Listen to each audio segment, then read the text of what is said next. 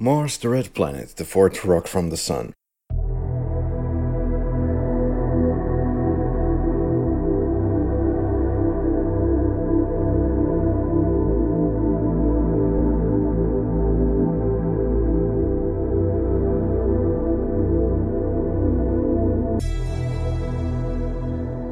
The act of bringing Matt Damon home is something that brings the entire humanity together. I think I'm gonna cry now.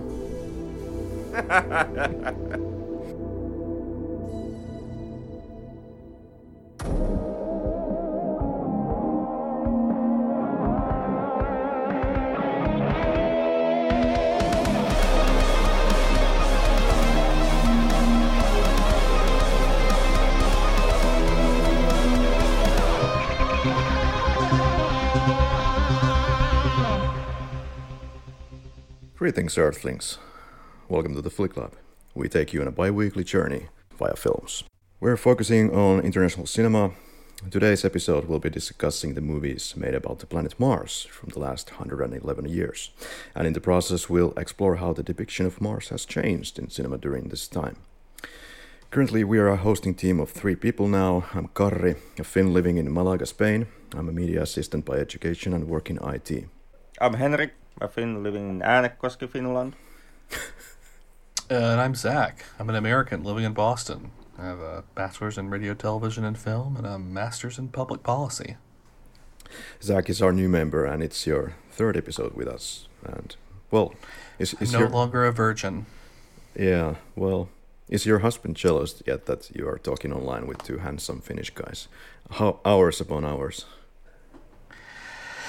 Um, he is, and whenever I talk to those two handsome Finnish guys on the other podcasts that I do, uh, he does get really jealous when I do that. Seeing how we are talking about Finnish guys, I have to call bullshit. Excuse me, aren't we handsome, Henrik? Well, I'm not making that statement on uh, in on behalf of either one of us. Oh come on. Mars, the red planet, the fourth rock from the sun.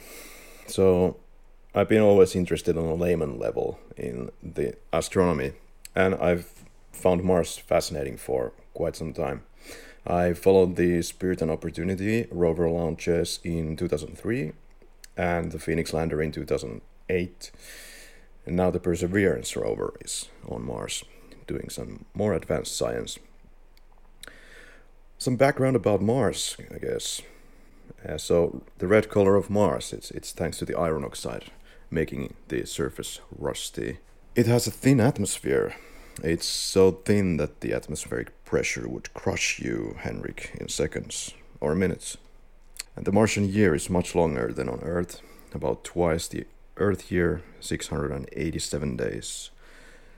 Uh, length of the seasons varies due to the orbital eccentricity, the length of the days is almost the same though. The workaholics will love Mars because they will have their precious extra hour in their day, as the day is about 25 hours long. Temperatures can range from the pleasant 21 Celsius to the freezing cold, uh, minus 142 Celsius. It's not really a walk in the park or any kind of a beach party or volleyball game anytime soon because the radiation from the sun comes through with without much trouble and uh, there's not en- enough atmosphere to keep the radiation at bay or magnetic fields. So while I'm playing volleyball, I'm going to get a hell of a suntan. Oh yes, wouldn't want to see that one. The eventual Mars colony will not be a long-term settlement, at least not now. Maybe when we once someday terraform it, maybe. The travelers who are sent there will be on Mars science missions and the people will be rotated in and out of the planet because of the psychologically and physically taxing environment. You just have to be inside pressurized domes all the time. Can't really spend that time outside too much. The surface gravity is less than one third of the Earth's, and it's unclear what will be the long term consequence, consequences of such an environment. Well, we know that when we are on Earth orbit, in the free fall gravity level. It will have negative consequences on the bone density, uh, cardiovascular health, vision, and cancer rates, and more. But on the plus side, I will be a svelte 130 pounds, and I'm looking forward mm. to that. Oh, yeah. Mm. Now imagine this uh, six to nine month trip to Mars in weightlessness, where you're hopefully avoiding dangerous space radiation, and then landing on Mars and then starting your ground mission, where you fight the Martian gravity and learn to walk again, and then spending there, let's say, six months, then returning to weightlessness uh, again on the spaceship return mission, hopefully for now, at least personally, I think it's gonna be better to just have like a, or think of it as a one-way mission, which could be deadly. But what you gonna do? So you have the returning trip weightlessness for six to nine months, and then you return back to Earth gravity. This will have some kind of interesting consequences to human health. But we're gonna do it anyway. There are polar caps, valleys, and old riverbeds, kind of Earth-like and the lower gravity results in less steep landscapes. For example, take the Olympus Mons, the largest volcano and the highest mountain that we know, a planetary mountain in the entire solar system. So it's about two and a half times higher than Mount Everest. But here's a fascinating thing for you guys. Say that you were on the top of the mountain right now. You most likely would not see that you're on top of the mountain when you're there because it is incredibly flat and the mountain is about the size of the entire country France. So whether you were at the top or the bottom, you would not even realize where it ends, unlike in gay sex. I have no idea what you're talking about. Me neither. But obviously, there wasn't really virtually any science on Mars back in 1910, where we start our movie journey to tonight. The planet had only been peaked with uh, telescopes, and you could see only some surface features and then make wrong assumptions from those features. We thought there were canals and, and water and maybe some alien civilization and structures. It was only in the 1970s when any useful data really started to pour in with the Viking landers from NASA. So before the 1970s, you could get away with all kinds of absurd fantasy depictions of Mars or Martians.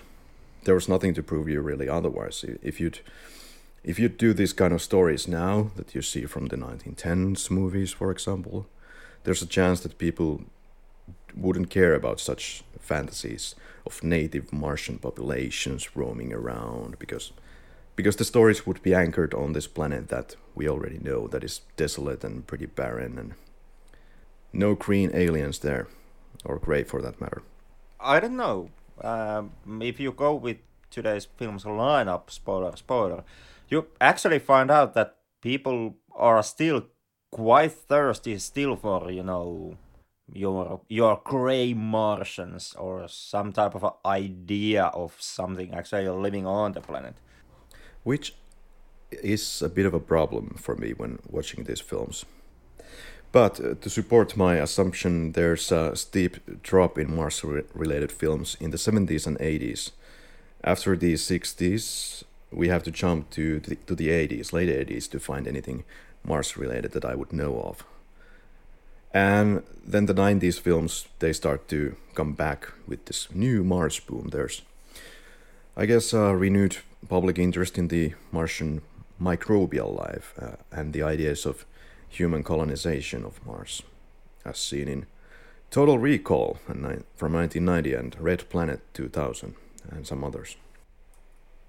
But yeah, Mars movies have been historically kind of weak performing at the box office. For example, Mission to Mars, The Red Planet, these these two films that were dumped on the same year 2000, and then The Last Days on Mars, from 2013.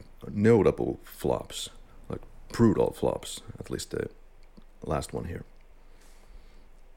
Although, to, to be up, absolutely honest, there might be other reasons why those films flopped. Not just the fact that you know Mars wouldn't attract eyeballs.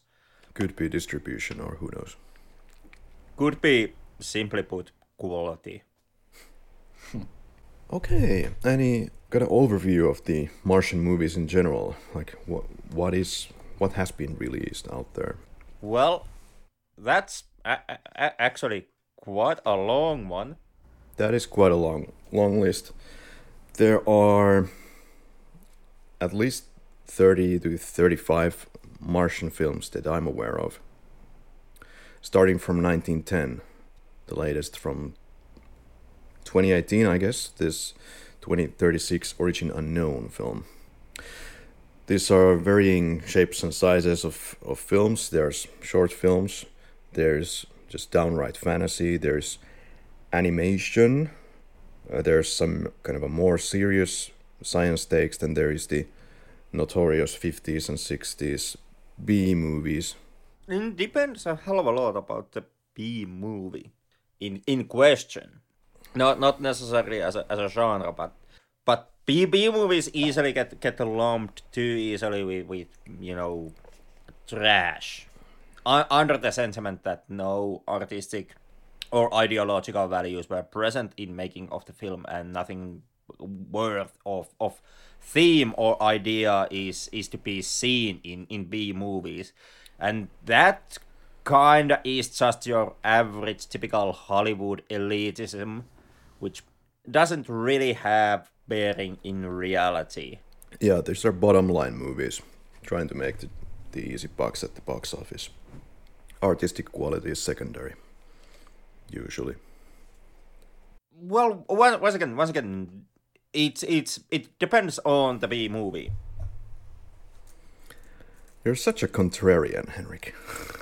What? I, I can't help it. I mean, fucking James Cameron got his start in making B movies, and and everyone who has seen seen like like the the first ones can, can actually detest that even in those there wasn't there, there was an artistic identity and artistic idea, and there was also some kind of a thematic idea going on.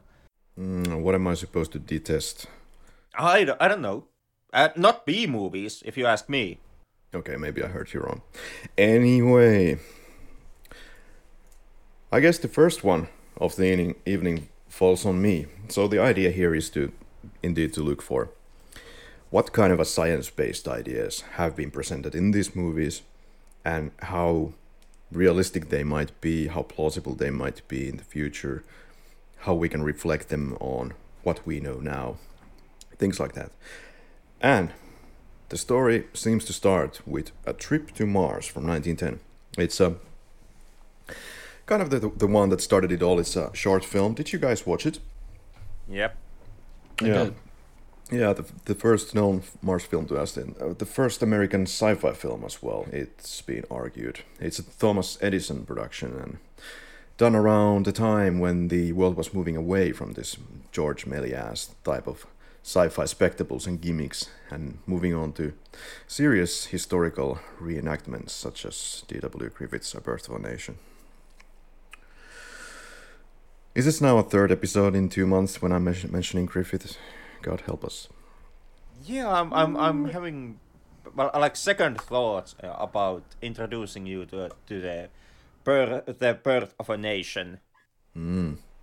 So this is all your fault, Henrik. I just want to make sure I'm clear. It, it is, Once it again. is, it is. But since I'm all heart, if Karri really wants it and really asks for it, yeah, we can do a follow up Griffith episode. Well, hold that thought. This is a four minute short film directed by Ashley Miller, and that's the all the credits that you get for regarding this film. We don't know who the actors are. But uh, in the film, there's a professor or scientist of some kind who has discovered reverse gravity, and this, of course, means that, that you will float out of the Earth and onto Mars.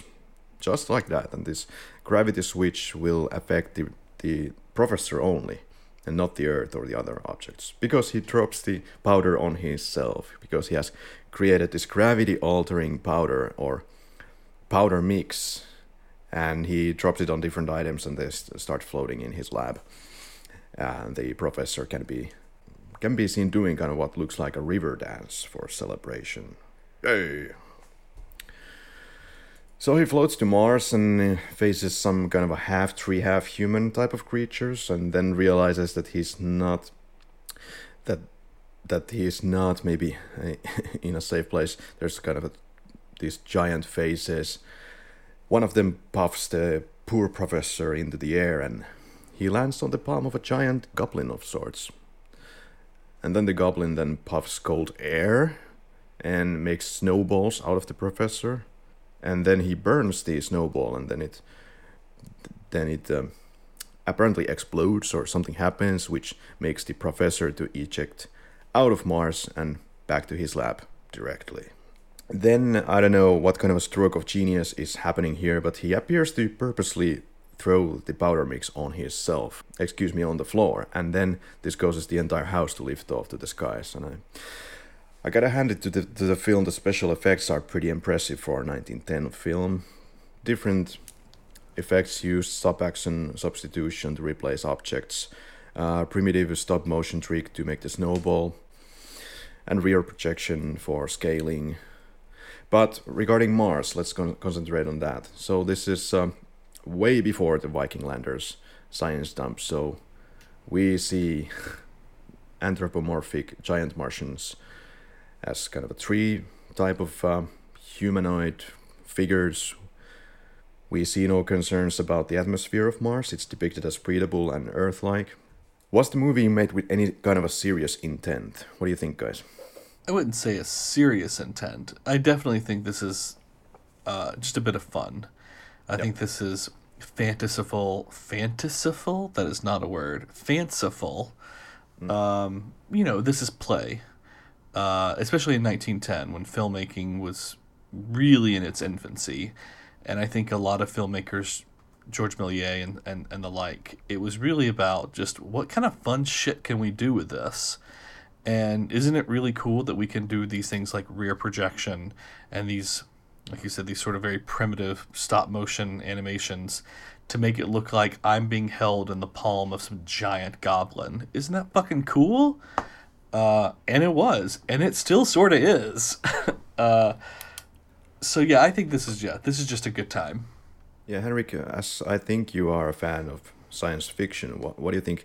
Is this reflecting any kind of a sci-fi literature of the time? Any thoughts? Well, yeah, no. Uh, the closest kind of comparison, perhaps, that you could draw from from the film, and even even this is somewhat stretching it. I would I would place the, the closest comparison to, to, to Jules Verne, Mm, yeah. who uh, uh, who as a, as an author, yeah, dealt a hell of a lot with with also with the fantastical, and you can make the argument that Verne's books were more fantasy than than uh, like real science fiction, or science fiction with any real science in it Mm. because most of Verne's scenarios were were of such quality that they were not actually doable during Verne's time, and because of that, it, it kind of lent Verne the ability to to so to say reach for the stars in his with his imagination, but Verne still very much tried to think his scenarios through.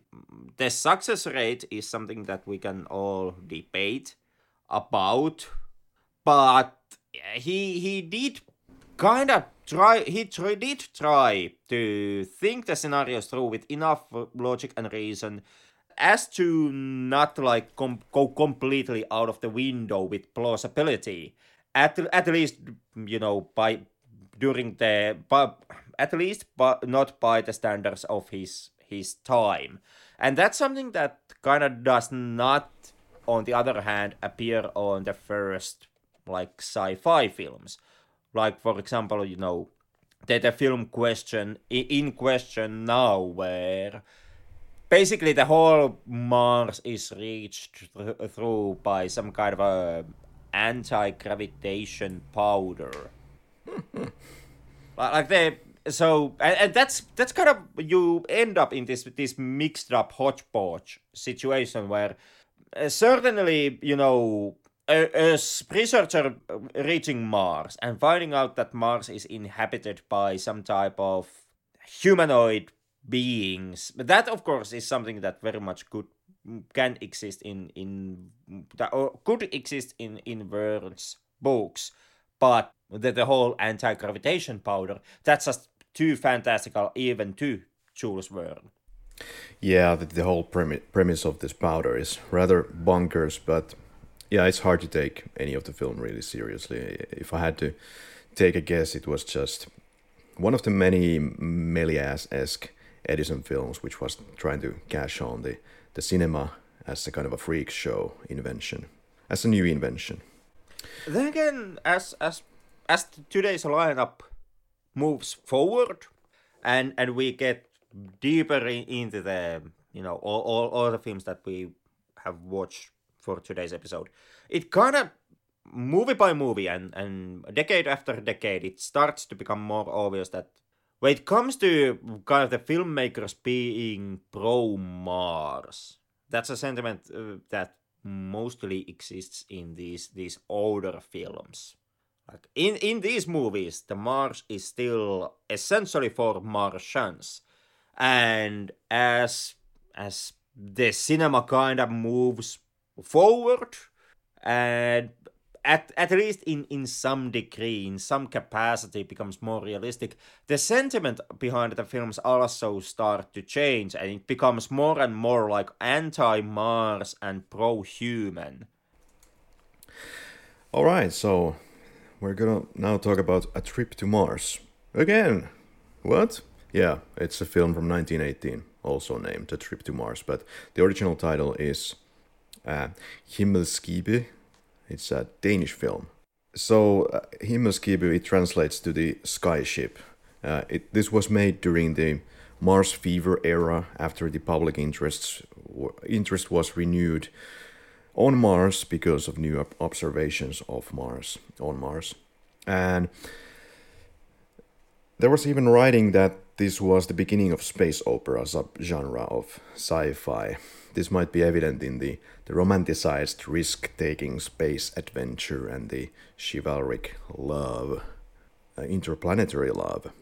So it's gonna get fucking bonkers. So, so in the story we have a navy captain who wants to kind of um, defy everyone's expectations and travel to Mars with this skyship, and uh, kind of our antagonist, let's say, is aptly named Professor Dubius, written D U B I U S. Yeah, he is very much against the mission, but that's because he's just a jerk. He's butthurt that he didn't come up with the skyship himself, because he's been working all his life on the same thing, and then he cannot believe that, oh, how can you do something that I've been working all my life on it in just two years. Yep, they built a spaceship in two years. One of the lady friends of these people who go on this go on this trip says, "quote With this, our first kiss, I initiate you to your deed." Meaning that the lady friend gives a kiss and then they uh, kind of take the departure on the mission. So the skyship, it's an interesting mix mix of kind of traditional airplane design and helicopter or a car. It can take off like a conventional airplane and then fly into outer space without any kind of a rocket propellant. It just flies there.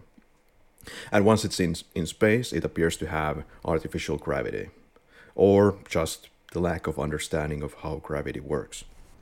Well, we know that Isaac Newton understood gravity already in the 18th century, but um, he well he did the, the laws of motion and the universal gravitation but it's likely that we didn't understand gravity in space much.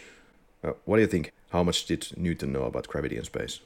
Yeah i think we didn't understand gravity in space or indeed everywhere as a kind of a force around us until, albert einstein joined the party in 1915 when he published the theory of general relativity. And uh, well, if nothing else, this is at, at, at the latest the, the confirmed confirmation to us that how mass would behave in space. I would say that the, the makers didn't intend this film to be taken too seriously either. I would also say that they had not read Theory of Relativity either.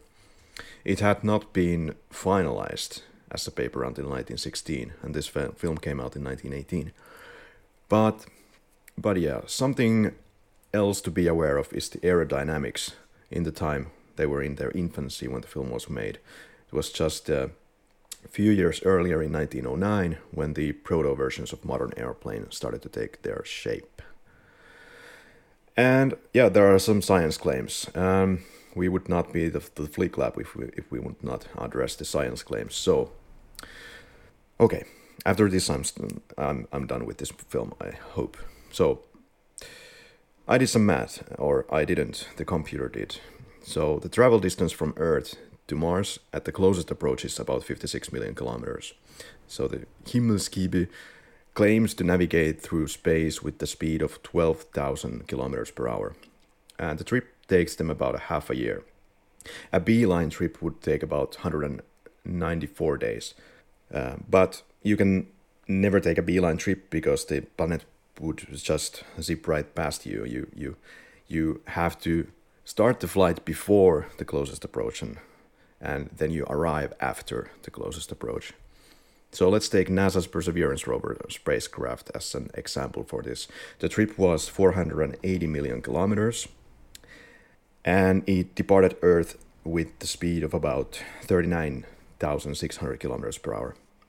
So let's pretend, for the sake of the argument, that that Himmelskibet would have the same distance to Mars, 480 million kilometers, right? And the mentioned speed was 12,000 12, kilometers. It would not take them the claimed six months for the trip, but four and a half years. Um, so, with this claim that the movie is giving us, we just have to assume that Mars is now frozen in, in position on its orbit and that uh, Himmelskibet is just flying the six months that way. yeah. And when they're about to reach Mars, there's one astronaut says, that says that they're advancing 10 times the normal speed. Nobody knows why, they just are. Maybe it's the gravitational pull of the planet, who knows. And yeah, Martians are depicted as human like, they are kind of hippies. They have gotten rid of all kinds of violence, and they are therefore the more advanced civilization. Pretty much, pretty pretty lazy imagination. Once again, I would say. It, it takes somewhat seriously some of the inventions that were around the corner, uh, but kind of the carbon copy presentation of of humans or the Martians as kind of human like. It's all, always feels very lazy to me. It it would make sense maybe in a reverse panspermia situation where Earth life would travel to Mars within a comet or kind of asteroid, but like an actual human being, living, breathing human being inside that asteroid, and then crashing on Mars and then surviving that and starting to do some panspermia on the planet. I was wondering how many episodes we were going to get through before the word panspermia was used, and I am so glad it was only three. it's a great word. Not to mention that uh, also the, when it comes to the technologies around fuel and and engines, they also have gone forward as as time has passed. So most likely during 1910s, that they but both the fuel and the and the engine burning that fuel wouldn't be as as like advanced as it it, it is today meaning that you know the travel time would be even even longer and also also the fact that well the film obviously does not take into account the possibility of of you know what what is the effects of uh, leaving earth gravity entering you know you know the the spatial atmosphere and once again uh, re-entering the Mars gravity and how's that going to affect like like the ship itself? So we go from the escape velocity of ejaculation to talking about Mars. That's interesting. It happened pretty fast. I'm so I'm so proud of us. Yeah. Improvement. What's next? it would be Aelita, or however you pronounce that, from Henrik. Well, the actually spoilers, since since you laid out that today we are going to watch or, or, or the topic is going to be exactly how how scientifically Mars has been portrayed in in all in in films throughout history. Well, with with I, I can just spoil. I can I can just spoil the answer for for the rest of the episode right here right now. It sucks. Wow. it it, oh. it has oh. sucked always. It it will always suck the the depiction of, of Mars, scientifically speaking, is always off. Yeah. The closest that we get, perhaps, happened in 2015. Yes, praise Lord. And, and you know, even even with that, uh, well, that that's the that's the hardest sci-fi that you're going to ever get. outside of that, every single film we are going to talk about today fails miserably, and that's actually summarizing like like when it, when it comes to that question, how how scientifically Mars has been port- being portrayed as a planet in movies. Th- there you have it. There you have it. Episode over. I, I just I just did the entire episode for you guys. You're welcome. It's the curse. Yeah, thank you. It's the curse of the Martian or Mars-related film. Somehow, most of them really suck hard. But let's talk how much is uh, sucking involved in Aelita. Well, once again, a deal is, it depends kind of exactly what the level of sucking we are, we are looking at. Yeah, I believe it uh, involves like a princess from Mars who is able to see to the Earth's surface, and probably some romance happens, but I'm not sure. Mm, yeah, kind of, sort of, yup. Um, Aelita, there really is not that much to talk about Aelita. Aelita was a Soviet film directed by Yakov Protazanov, who originally was kind of ousted from from Soviet Union, but as as Soviet Union was still finding finding its way to to kind of define itself, uh, Lenin decided that for example, much much in the same way as as Americans have done it, a movie could be a tool to kind of express your ideas or the ex- uh, ideas of your institution your your system, and this kind of push to to have Soviet filmmaking started. And at that point, Protazanov was allowed to come back to Soviet Union, and this time he, at least officially, he was hailed as one of the master masters of of film, of, cinema. So it was kind of Aelita was kind of a case of of a once exiled director now hailed as a champion and with that also facing the moment where he has to kind of prove himself. Uh, Aelita itself uh, was given actually quite quite large budget, uh, uh, Soviet filmmaking speaking, even though Protazanov had to do some cuts from his most fantastic ideas, and it's it's it's very easily to be seen as a Soviet propaganda, but with the caveat that the film either intentionally or unintentionally also uh, managed to have undertones that read too heartily as anti-Soviet to Soviet movie censors. And for quite some time, Aelita was, well, not, not exactly lost film, but perhaps forgotten film in in Western territories all right, so some propaganda and more fantasy for you.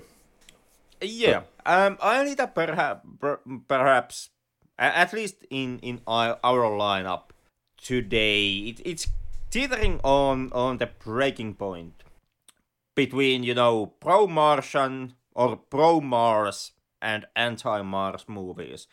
Uh, Aelita already starts to exhibit the symptoms that the later films in the lineup very heavy, heavily indoors, which is you know pro Earth, pro man, pro human sentiment, but Aelita still is is ready to let Mars, at least in some terms, just be Mars.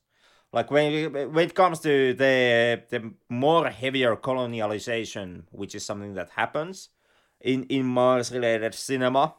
Aelita is is still what it, it, it's in the I, would say middle ground.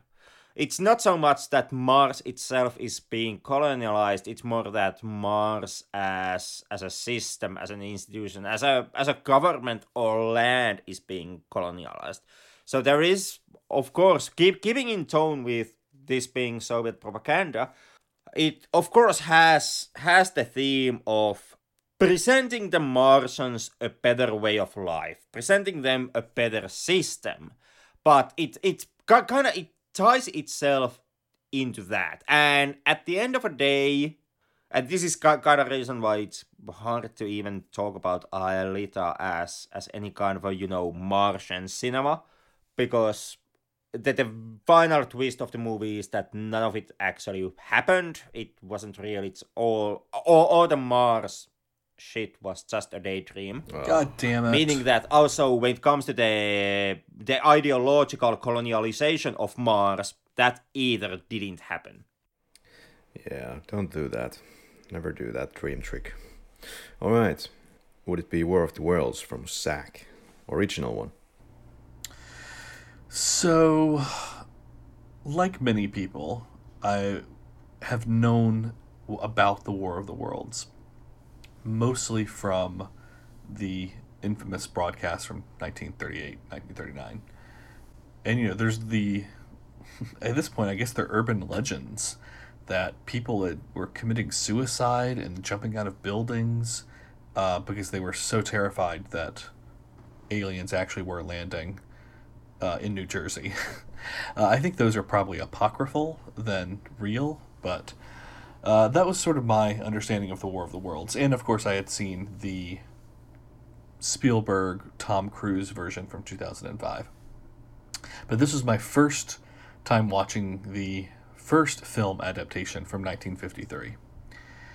And it's very 1953. It is very American cinema 1950s. Uh, the 1950s in America were this idyllic time post World War II. This was the establishing of the middle class, and everyone was buying houses and popping out babies. And this was, you know, I guess you, if you, you could find some people in America who would say that was when America was quote unquote great. Mm. And that they want to make America great again. we're just going to ignore the fact that women didn't have a hell of a whole lot of rights, nor the black people or any particular people of color or any queer people. We're going to ignore all that and say that it was idyllic and it was perfect and beautiful. Um, uh, perhaps that's precisely the reason why America was great. you know what, Henrik? I think you might be right. I think that's why they love it then. Like, like, like oh. I, I, I, I, don't, I don't have a, a degree in psychology, but I, I could believe that that's the that, that's the sentiment. That that's the, the level of level of in, intention and intelligence that we are riding here. so yeah, um, so so it's interesting that this is the setting to take this uh, this story, which was originally written by H. G. Wells uh, at the late part of the 19th century, um, where in the original story it, it takes place just outside of London at the end of the at the end of the 19th century, and where this one is taking place in the middle of the 20th century. Uh, and it's taking place outside Los Angeles as opposed to London. It's interesting that I, I'll tell you the most surprising thing you, the the couple that we meet, the, this man and woman that are going to be sort of who we who we follow through this through this tale, uh, and we are supposed to care about them when they're in danger. It's the 1950s, so make some assumptions. So the man is a scientist, and then the woman gets introduced, and you'll never believe it. She has a master's degree in atomic and nuclear energy. Ooh. She's an educated woman that's right. She is Sasha Fierce. She is ready to come up there and, and read you with her atomic knowledge. And I honestly was surprised. I couldn't believe that that was a thing for 1953. Uh, that you had a woman with a master's degree in atomic energy. So I was like, okay, this film is going to be good. This is really ahead of its time. Well, that only lasted for another like four and a half minutes, and then for the rest of the film, she is literally a bawling, uh, this crying ball of emotional mess who has to be coddled and held. And don't worry dear. Everything will be fine. And she just screams and hollers the rest of the time and serves coffee in danish to the soldiers.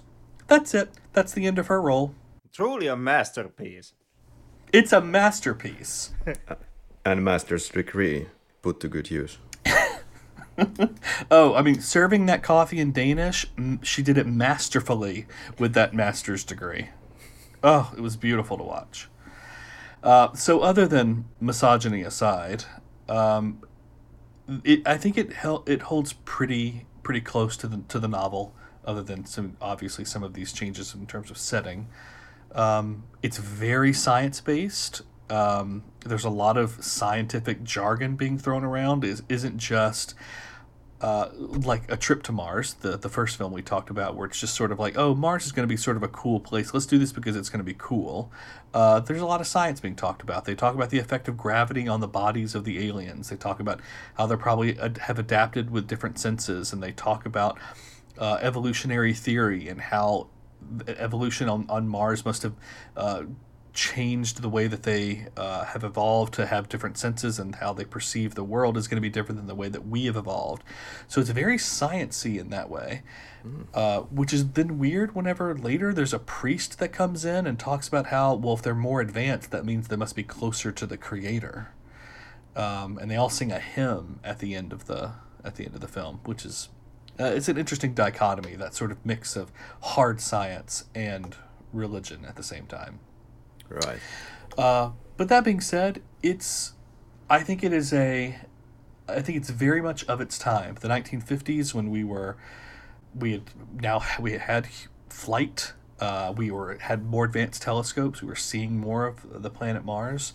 Uh, we were sort of really getting into the science fiction era of filmmaking, and I think Mars was just the perfect way to to, to rally on that and to take a, a, a great book like War of the Worlds and say let's let's make this into a film. You know, it's not the it's not the greatest thing, but it's pretty it's pretty iconic. I think for today's time. Uh, I mean, it's it's in the Criterion Collection now. Um, I think because of its truly groundbreaking effects for 1953, they're they're they're pretty solid for 1953. I was I was quite impressed. All right. So yeah, that's War of the Worlds. Well, the next one is not in the Criterion collection, but it's definitely some something of its time. Let me present to you The Angry Red Planet from 1959. So it's a it's a curious case. It's one of those cheap sci-fi films from the era before space exploration properly kicked in. But yeah, it's a color picture though. With uh, only a 200k budget, they were able to do do this and apparently shoot it in nine days. Uh, the director is again a Danish, a Danish-born director, Ib Melchior. Yeah, something like this. And so, if this shooting schedule is really accurate, I'm quite impressed. There's a lot of set pieces and uh, a lot of special effects used. There's this technique called cinemagic, which was used to create special effects on the Jeep, combining hand drawn images and live action footage. So, so cinemagic is just a fancy name for a cheap fad that kind of withered and died after a few years. So, but in the story, we have like a Martian space flight that was supposed to reach Mars, but all the contact with the spacecraft is lost.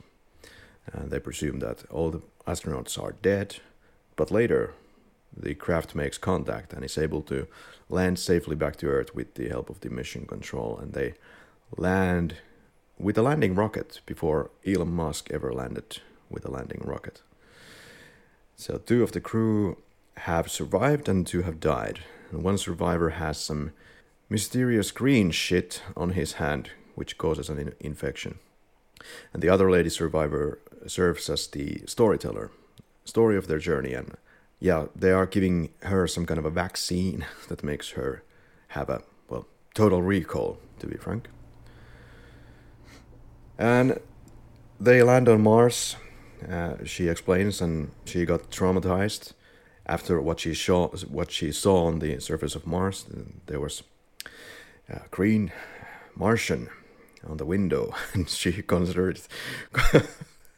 she considered it considered it being a quite ugly looking creature, and you know I I think that's racist, interplanetary racist levels. Who, who are you to scream in terror in front of a window when you're making the first contact with Martian? That's kind of. Who are you to define the beauty standards of Martians or aliens? Would that be? I feel like that would be speciesist. Right. Let's go with that. yeah, there's a mysterious force that surrounds their spacecraft, so they are unable to lift off after seeing this terrifying green monster and so they decide to finally explore the outdoors after sitting in the in the spacecraft for a long time after landing. I don't know why nobody's even looking out of the window. Apparently Mars is not very interesting to them. But finally they go outside and there's a red tint tint to the planet. Seriously red tint. Everything is is red, blood red, because they're using this strong red uh, cinematic filter. So they explore and um, and um, yeah, this tint, by the way, it was an arduous process. Uh, now it's just something that we throw on in After Effects when doing our uh, f- kind of first editing in in After Effects or in movie in Windows Movie Maker. Not a big deal. But yeah, they meet some of the inhabitants of the planet. There's a carnivorous plant and a bat rat spider crab. and he is as big as a house. It's like, and then there is an amoeba, amoeba-like creature by the lake, in the lake, and the amoeba is about uh, hundred or thousand times the size of a human, and it's also has spinning eyes, kind of reminiscent of, of, of a radar installation. And we get a glimpse of a city on the other side of the lake. They never reach that city. These seem to be high rise buildings. So it's just left as a mystery what kind of uh, inhabitants there would be. But yeah, they never get there because there's an uh, uh, aforementioned amoeba on their way, and they run into safety into the spacecraft, and the force field is now switched off somehow, and that's great because the aforementioned amoeba is consuming the spaceship around them or surrounding it with some goo. And then there's an audio tape from the Martians, uh, which have proceeded to speak English through radio to inform humans that if they ever return to the Red Planet, then the Earth would be destroyed as a, re- as a retaliation. All right, it was quite of a ride. Uh, I yeah, this um, I feel that um, most depictions of Martian life really lack imagination. it's always Earth-like. You life. know, it's interesting. You said you know they spoke English over the radio, so something I, I didn't touch on in 1953's War of the Worlds. Uh, they do the same thing. You know, these aliens come out and you know these men walk over and they try to speak English to them. Um, they also try to other very human customs, like they try to wave a white flag to show that they're friendly. And I don't know if that was intended to show, oh yeah, these guys are idiots or if it was oh no like this is this is what we would do if we encountered beings from another planet. Are we are were they intentionally being stupid or is that just how do we do think we can wave a white flag and that they'll understand that that, that custom means i'm friendly or i'm surrendering?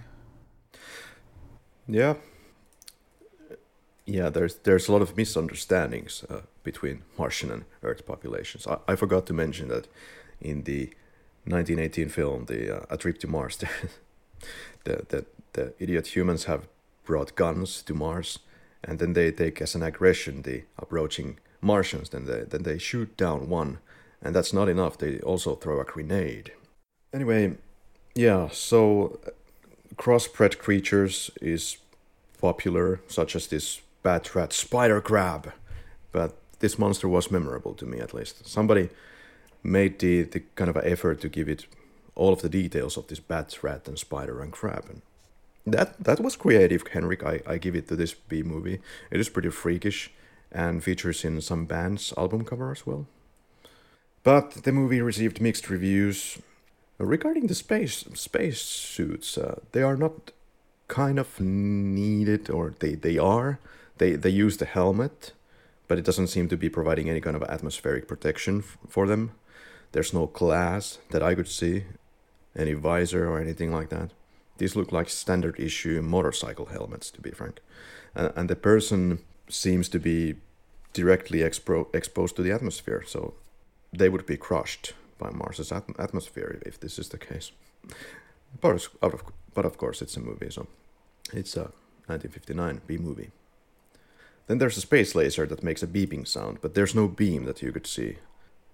Very good for costs of the movie. Don't need to do any special effects on that, optical effects. Again, there's a group of idiots, uh, emotional people, flirty and very unfit for any kind of a space mission.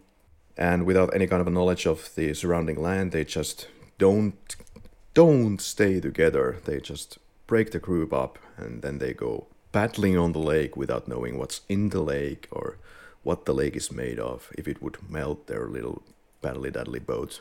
But it flows. But yeah, that's pretty much this B movie. Well, I guess so. We're gonna go visit Santa in Santa Claus Conquers the Martians from 1964. Absolute gem, guys. Absolute gem. Do the Martians have chimneys that Santa goes down? Well, we don't see the chimneys. This is actually like an abduction mission. They're trying to kidnap Santa Claus. Oh, yes. Mon Dieu. So it's a heartfelt story of, of two kids who get kidnapped first by Martians who want some intel on the whereabouts of Santa Claus. Because, of course, on, on, there's an old and wise sage that has concluded on Mars that they could do a little bit more happiness in their lives, the Martian kids, and the master plan is then to kidnap Santa and take him to Mars to bring this happiness. And this is the first known appearance in on film of Mrs. Claus. Anyway, it's kind of a laughable, of course, to start to talk about science in a film that is for that is kind of a kids comedy flick. But the Martians, if we're gonna talk about them, they are depicted as guys who like green spandex suits, and their faces are painted green. They look like humans and talk American English, and they have antenna hanging from their heads to communicate. And then the Martians land on the Earth no- Earth's North Pole, and the kids try to escape the ship, but they run across a polar bear. I, I guys, I love this. I, I got to again hand it to the special effect. It was like almost as if you'd be there. The polar bear was terrifying. Let me just try and send you a picture, guys. I can't resist. My body is ready. Yeah, seems like it. Yep. Those things are quite regular in, in Finland. Whoa. That's the stuff of nightmares. I know. I mean, nightmares for a production artist. Like, wow. Right. I'm not sleeping tonight because of that. Yeah, at that point that I thought that this is some kind of a super cheap TV movie of the time, but it doesn't seem to be even that. It had a pretty decent budget and but yeah, the, the Martians have a robot also that's used as an assassin or uh, for destroying the far- front door of Santa's workshop. But it's really the Santa Claus who steals the show here with laugh, this really fake laugh at every situation, stupid magic tricks. There's one moment where one Martian hates Santa Claus so much and the kids that they are locked into the airlock and he tries to throw them all into outer space. But there's a ventilation shaft, and the Santa and the kids they use the Santa magic to squeeze through that hole and get back to the ship before the airlock gets opened. And then they come back laughing about it like it would would have been nothing. Like, you tried to kill us, but you're not not much for Santa Claus's magic. Uh, Mars is kind of shown in the similar way as in the Angry, Angry Red Planet. The surface has dark dots and they are connected to each other as if they would be canals or something that people were thinking on the during the uh, 18th century. And then there's this um, Mar- one Martian is really into cosplaying as Santa Claus or cross dressing as Santa Claus, and then Santa, the real Santa, thinks that he could make a wonderful Martian Santa, ho, ho, ho, and he becomes the local Santa, and the kids and the Santa are taken back to Earth. Happy times. And yeah, well, this is a film that's regularly listed on the top 100 worst movies of all time. I'm really shocked and amazed that Henrik didn't take this beautiful movie to his selection. Opportunity missed. I have been somewhat aware of the film for quite some time. Like I, I, I would say for for at least ten years. And therefore, even though I, I haven't checked it out myself, I, I was more than willing to let this one go this time and be like, yeah, I, I, I can let somebody else see these new vistas and open these new doors. Yeah, the, the perfor- performances are quite, quite hideous. Uh, the child actors are, I guess, pretty okay and mostly quite boring. But when you think about it afterwards, yeah, it had some pretty funky elements going on. But when you watch it, it's like, yeah, extremely skippable. But it did become some kind of a staple on TV in the US around 1991 for shits and giggles, I would say. H- have you? Do you know anything about this, Zach? It's a, is this kind of a Christmas staple still? Uh, no. not not at all. What'd you call me?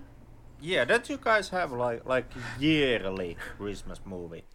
So that you know, w- which would I would believe would make having a staple movie kinda hard because the lineup would, would change yearly, and every every Christmas you would have the new new newcomer that would be be pushed heavily. Yeah, and I think everyone's sort of got their own what is your favorite sort of classic Christmas movie to watch every year. Um, I mean, I would say probably the most popular is what's it called? A Christmas Story. Yeah, it's called A Christmas Story. Um, it is from 1983. It's just a very sort of, um, you know, growing like I think it takes place in the 40s. Uh, you know, a nice good old white family having their little middle class Christmas, and it's a classic. And they literally every Christmas they play it for on a loop for 24 hours on some channel on TV, they will just play the movie over and over again for 24 hours. That's how much Americans love this this film. I don't like it. I'm not a big fan of it, but it's very nostalgic. Uh, again, it's it's very uh, it goes back to the, a simpler time when America was great. Um, so it's it's very that. Um, for me, uh, if I'm going to watch a Christmas film, I might watch Chevy Chase in Christmas Vacation, or I might watch uh, Die Hard 2, Iron Man 3. Those are better Christmas movies for me. Yeah, with Henrik, we just go for Come and See. That's a true Christmas classic. Uh, that and Merry Christmas, Mr. Lawrence. Or that. Yeah, the film that actually does have Christmas in the title. What were the, those two films? Come and See. I don't know that film. And Merry Christmas, Mr. Lawrence. Um, I have a feeling these are Good for the festivities. good for the festivities based on just the images that popped up. Mr. Lawrence has a David Bowie in it. Yep. So it, it, it's a cer- certain fit. Wow. Good times. But then pretty much came the radio silence of the Martian films. There was the Viking Viking landings from 1976, two Viking landers. NASA landed Viking 1 and Viking 2 on the surface of Mars, and this gave us the first clear images from the surface of Mars. First showing some rocks and sand, and then later the more kind of more of the vistas, the later the desolate, barren world with no vegetation or life that you could see. And this crushed the public interest on Mars. There's at least anecdotal evidence that it also crushed some of the spirit of the mission crew regarding Mars. People were disappointed, understandably. No green aliens there, or gray for that matter. No plants, no water on the surface. But yeah, sure, nobody knew really what to expect until they landed, and the landers did do biological experiments to to detect if there's any Martian life in the soil, but the results were inconclusive. Some of the samples returned negative results, and there was at least one sample that gave possible positive results. But the data had to be then re examined over the years, and the later missions have found evidence of occasional seasonal methane in the atmosphere. So, this could indicate volcanic activity or microbial life as its waste product. But then the Phoenix lander found the perchlorate salts covering the Mars surface, which means that it can be dangerous for humans when ingested, and they could kill the surface bacteria when the perchlorates at least reach a certain temperature. So this is not too good news for life on Mars, but the jury is still out. Nobody knows. We don't know if there's life on Mars or not. But yeah, after Vikings, there was a long silence of Mars related films. Mission Mars came out in 1968, and the next film that I'm aware of being released is 1986 Star Crystal. But yeah, what about this little film called Mission to Mars? Mission to Mars. It came out in 2000 uh, with a pretty great cast Tim Robbins and Gary Sinise, uh, Don Cheadle. Great cast. Uh, and it, this film had all the makings for oh this is going to be a good this is going to be a good Mars film.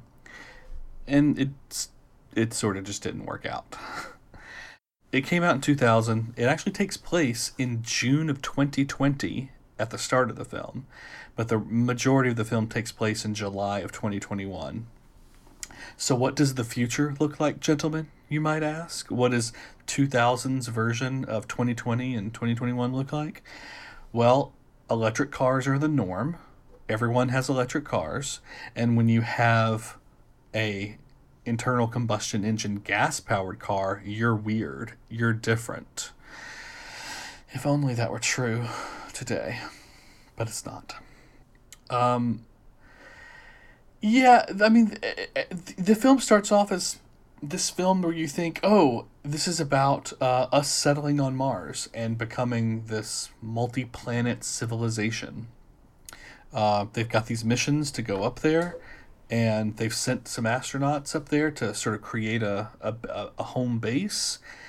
And but when they get there, shit goes wrong. So now they got to send a second team to go and save them. So while it has all the it has the setting of Mars and it has uh, Mars sort of at the focus of it. It really is more of this sort of rescue mission film, and the majority of I would say the the film in the middle in Act Two is just these people trying to get there, trying to save this person who's potentially stranded by themselves, all alone on this planet. And then when they get there, then it just takes a hard left turn and it becomes this alien movie about let's see if we can communicate with some aliens who we think were here at one time. Um, so the the film's sort of all over the place. Um, it, it does put forth this idea that uh, we actually are Martians. That at one point, billions of years ago, Martians essentially seeded the planet, uh, seeded planet Earth, and so now we are part. We are cousins to these to these aliens, uh, to these Martians, and one of the astronauts has the opportunity to go with this this alien on to uh, another galaxy. It's out there. It's really out there. It's really out there. It has some gorgeous scenes, some some good scenes that mm. don't hmm. make any sense, but they're cool to look at. For example, when they have the problem at the spaceship, right, and then they have to go rescue this one guy who is uh, starting to float float uh, into the and drop into the Mars atmosphere and and burn. Uh, then they have this funny rescue mission with this all these wires trying to save the guy's life, but then he commits a suicide and takes his space helmet off. So can I say, um, I actually cried during that scene. Really? Oh, um, maybe I was having an emotional day. Maybe maybe I was just it was a, it was a hard day for me, but I th- that actually that scene actually got to me because yeah, because it's a husband and wife team. Which, by the way, NASA would never let space missions be run by couples. You are threatening the entire dynamic of the team by having a couple up there. Um, But that's what but they thought that. I think they say something in there about how, oh no, this is supposed to uh, improve, you know, camaraderie and working together and more harmonious teams. Bitch, what you talking? It's gonna make nothing but people like yell at each other because they all know each other, and then you're gonna be in the middle of trying to figure out like, no, we gotta restart the boosters. Do we start now? What like like like the time at, with your mother's for Christmas when you forgot to fill up the car with gas? Like it just you know then they're gonna turn into some sort of domestic disturbance. Terrible idea. Terrible idea. love that movie, Domestic Disturbance. I mean, in the sense that it's like the, the model depiction of how not to make a movie. Hmm. Indeed. But the scene when the husband basically has to kill himself in order to save his wife. Because his wife is so dead set on, oh no, I know you're floating away, but I'm going to come and get you. I'm going to save you. And I'm going to risk my life to coming and getting you. And the husband knows, even if you got to me, you would not be able to save us both. You would not be, we would not be able to get back mm. to safety because I'm floating too far away. And his only option is to remove himself from the equation so that she doesn't have to consider him anymore. So he kills himself so that, well, now it's pointless for you to come all this way. Don't. You need to save yourself. I, I it, it hit me a bit. I'll admit it. Yeah, and apparently there are like structures, alien structures of some sort that are inside a a uh, Martian mountainous mountainous thing, and Oh yeah. Okay, so here's some good shit. Okay, you guys are old enough to remember. Do you guys remember back in the mid to late 90s in the infancy of the internet and there were all those pictures of have you seen the face on Mars? And there's this picture of what looks like a face on on the planet made it's and it's three dimensional. It's not like drawn into the ground, but it's like three dimensional. I remember it, and it was for for a long time, especially in those early days of the internet. It was just, oh, this is it. There's life on Mars. Someone like built this structure that looks like a face, and did okay. No, it's an optical illusion. One, because of the way the, the the mounds of dirt were with where the sun was at the time, creating shadows in just the right way. That's a part of it, and the other part of it is we humans, our our brains are pattern mm-hmm. seeking machines. That's all our brains want to do is seek out patterns in the world so that we can recognize, oh, I've seen that pattern before. That is a sort of cylindrical, slightly bent yellow thing. That's a banana and that means food. That's all we do is look for patterns. And so that's all our, our that's all this is is it sort of looks like a face coincidentally in our brains like, "Oh my god, it must be a face and there must be intelligence behind it." So that was debunked years ago. This film says, oh, no, no, no, no. It's real. That really is a face. And then when you take all the dirt off of it, yes, it is a giant structure of a white beaming, like it's like it's made of marble, uh, face that's the size of a stadium. seems to me that it's making more fun of the whole face thing than anything else.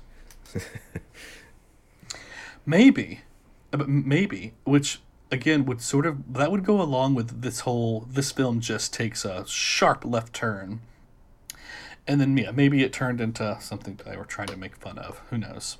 and this one guy uh, goes with goes with the Martian to to their planet. For some reason, this one guy, this alien, was left on the planet just wait for to deliver a message when they the humans arrive or something, and they float away. Apparently, yeah, and and he goes with them just because his wife died, and he's sort of like, well, I have nothing left on Earth anymore, and it's time for me to take the next step.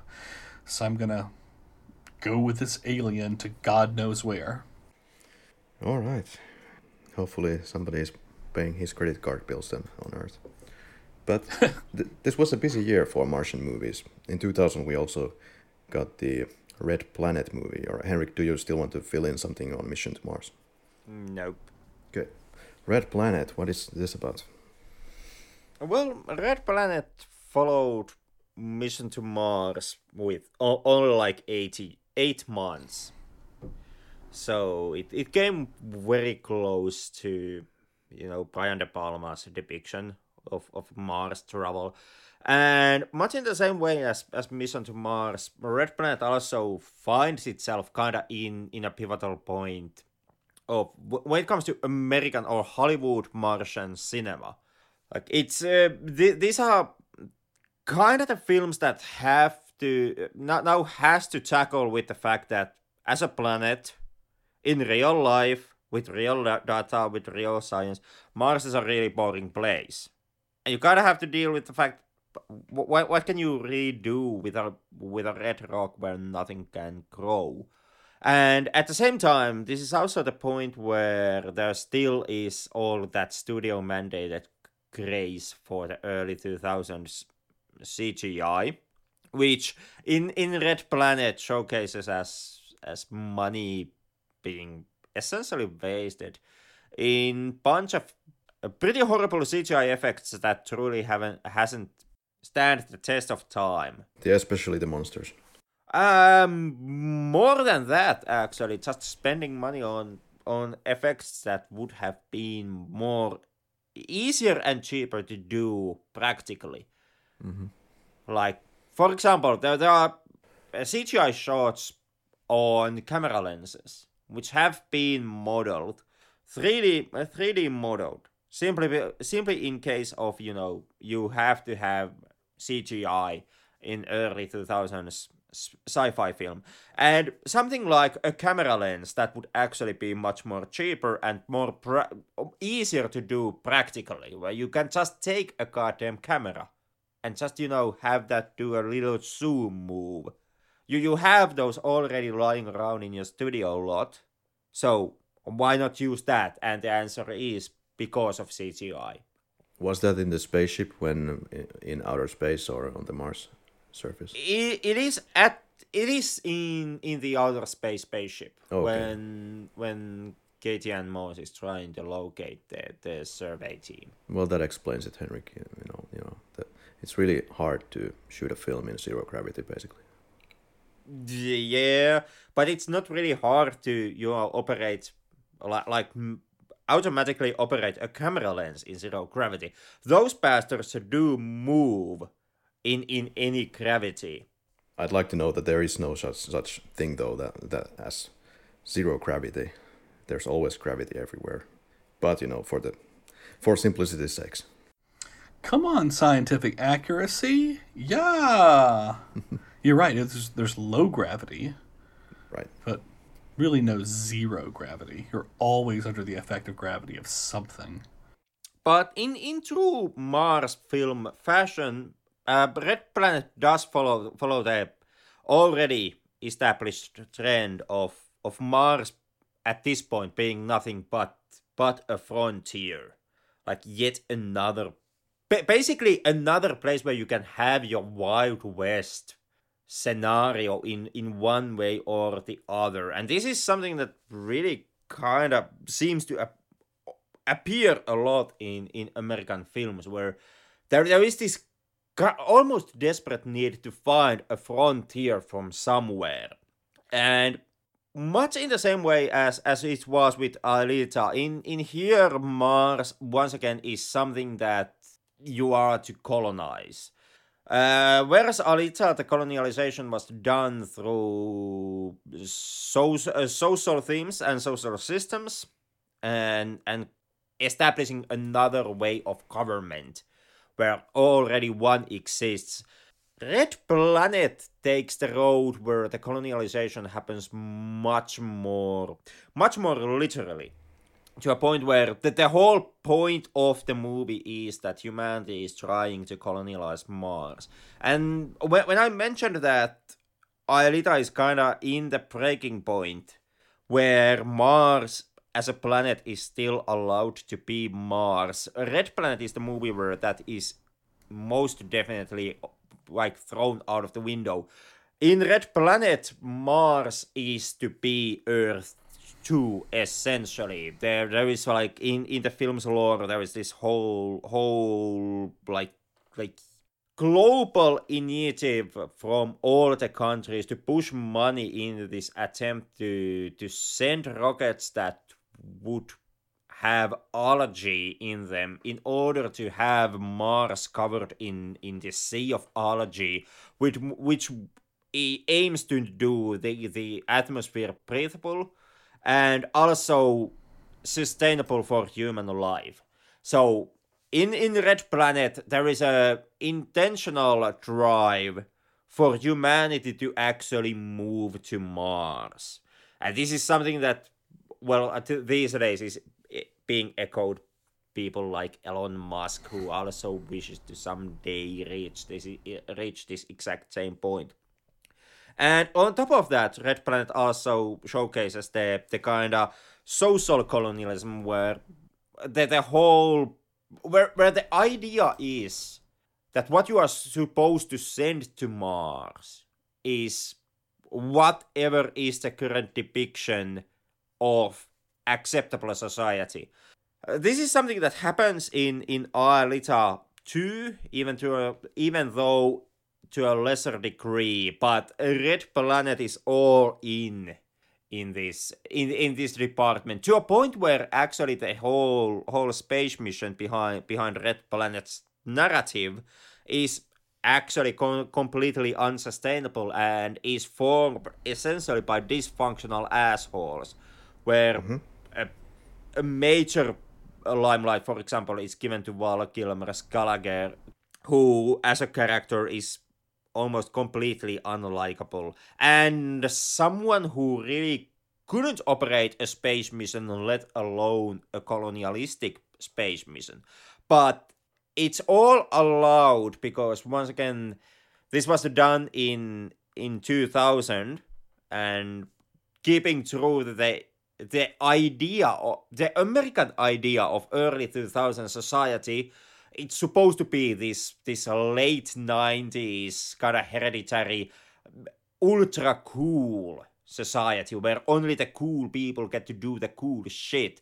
So of course Val Kilmer even though not being in any way physically or mentally capable of, of pulling this type of mission gets to do, gets to go on to the super special Mars colonialization mission simply in the name of rule of the cool. Isn't there even a jokey jokes on the ship discussing that? Hey, well, we're, since we're gonna be there all alone, shouldn't we just declare independence and, uh, you know, just take the, the U.S. out of the equation? It's not even a joke. It's actually that that it's hastily brought up and quickly dropped and never mentioned again. But the moment where the, where that idea is presented, the character presenting it is actually does so sincerely. He really is considering that we should just, you know, drop the all the rest of humanity and just colonialize the planet for ourselves because we are the first ones there, and therefore we are the the kind of right inheritors of Mars. And there's the, the second thing that immediately happens also to to you know play into the the whole cool kids around thematics is is Val Kilmer's character Gallagher hitting Kate Moss's character and Kate Moss falling all over for Val, Val Kilmer to a point where when the film finally ends and the mission is semi failure, there is a promise that the humanity will somehow at some point be saved through the space box that they found on Mars.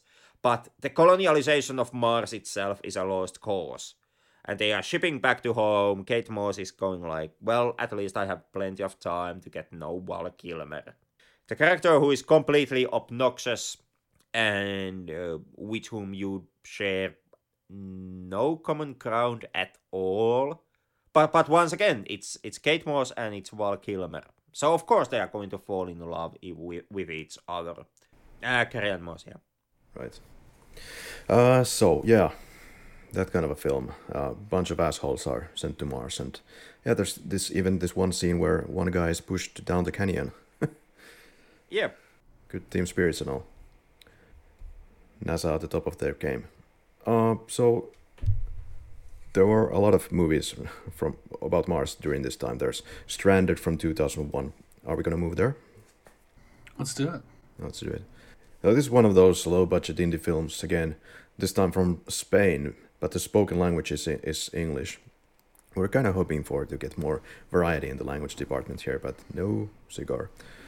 Uh, it's directed by Maria Lidon, credited in the film as Luna in the English version. The quality of the animation is poor, but I'm okay with that. It's still early 2000s and they even used the leftover spaceship set pieces from Space Cowboys so that they could cut down the costs. We travel to the distant land, distant future. The year is 2020, and RS spacecraft crash lands on Mars. There's one astron- astronaut that dies immediately upon impact, and there are five survivors that need to start conserving their supplies oxygen, food, electricity, because the projected rescue mission for them would come in the next 26 months after 26 months the dead guy is buried here must be the first burial in, in mars on mars the dead guy is buried under the martian perchlorates well even with the most limiting resource savings they have air and other supplies for less than a year so one astronaut has already accept, accepted his fate. There are two, excuse me, three others who go out desperately looking for something in the Martian environment.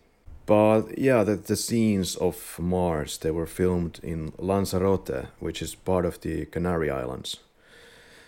And I, I will give you credit for this, credit where credit is due. This, this film has maybe the most convincing Mars landscapes that I've seen in these films. Well, that is to say, until, you know, 20 seconds later when they had the long shot of the Martian land- landscape, which reveals like steep canyons and clouds, and again, steep elevation. They, they really have a problem of hiding the, the earth clouds here, and they have like the common thing with these goddamn films is that they have a lot of these steep canyons and places that look like Death Valley or Arizona desert they don't even try to hide that fact. There are not not such steep features on Mars. But is this maybe to say that the, the, the, real Mars is too boring for the filmmakers? Could it be because the majestic landscape long shots they seem to crave for those, and we have a lot of aggressively steep terrain in this mission to Mars and uh, the last days on Mars and the Martian, even. I don't know. I think maybe part of it might be. Well, I mean, obviously they're filming on Earth, and so it would cost more money to, you know, digitally change landscapes. But I wonder if there's also this idea of, I mean, Mars and Earth are brother planets. You know, Mars is like the older brother, so th- both planets are about the same age. They have roughly the same sort of interior uh, uh, makeup. So I don't know, maybe there is something to be said of yeah, like this basically is just like Arizona or the Southwest of the United States or uh, parts of the Middle East where it's this sort of reddish sand rock area. Uh, I don't know. Maybe they're going for something there. Who knows? Or it could just be laziness, by all means. Could be, could be. Yeah, it goes a little bit more more bonkers here. Uh, they find an underground tunnel. Well, there could be, who knows? I haven't been on Mars, but it has this kind of earth like pressure in this underground tunnel and oxygen to breathe. So it's doing the same thing as in uh, Red Planet, where they take they, they they take their masks off because there's oxygen. And what happens? That's such a that's such a standard trope, you know. We're gonna take our helmets off, and oh my gosh, look, we can we can breathe. Like even if the atmosphere was made of first of all, it's mostly nitrogen and then oxygen. But even if it were made up of nitrogen and oxygen and all the things that we need, um, there's a little thing called microbial life or in other organisms that you could be breathing in. I mean, just because the air is clean doesn't mean it's safe to breathe. Yeah, but you're forgetting that the rule of the cool makes it safe. Yeah, like That they- is true. In the Red Planet, the excuse was that they were terraforming the planet already to such a degree that it, in what like higher altitudes you could breathe. and of course, there's no space radiation or any of those things. Yeah, and in Ridley Scott's films, the common excuse is that nobody gives a shit. And but in, in this movie's case, Stranded 2001, the excuse is that there's like a alien-built chamber where apparently this oxygen and uh, uh, pressure technology is still working. Mm, they find uh, like the, the the- bodies of hundreds of aliens that look like a cross again between a human and a gray alien. And then the labyrinth is crisscrossing and leads our protagonist lady to do an area in Mars outdoors where you can breathe as well within this kind of a frame structure that the aliens have built. There's some kind of a magical wall that holds the oxygen and pressure, I guess, intact. Yeah. And there are animals, there's water to drink, and the movie then proceeds to go to the end credits where after after showing of course the last camera footages that they, they had battery for. So it essentially turns into a found footage film for the last two minutes of the film. And the final voiceover goes quote our only objective now is to survive end quote yeah like exactly what you've been doing for the entire entire film but that's the closing thoughts of the film basically Wow. well, I can grant the director and the writers that this could also be some kind of a poetic symbolism for hallucinations when running out of oxygen. I, I prefer that theory than thinking that there's an oxygen and oxygen uh, including an pressurized chamber on Mars. That or they did speed on Mars. There's a lot of uh, unnatural language could be related to the fact that this is a Spanish production, but the the English is a little bit crazy. I mean, even more un- unnatural language than you hear on the Flick Lab. For example, the lady astronaut who notions in the pressurized corridors that about this mummified alien corpse quote two arms two legs it all seems pretty human but who knows what it looked like originally end quote originally zach would you use a word originally in this case If you're looking at a mummified corpse, uh, I mean, you could, you could. I wonder what it looked like originally. I think. It, I think I would say. I wonder what it looked like when it was alive. Yeah, something like that. Or you could say, but who knows what it looked like in its prime?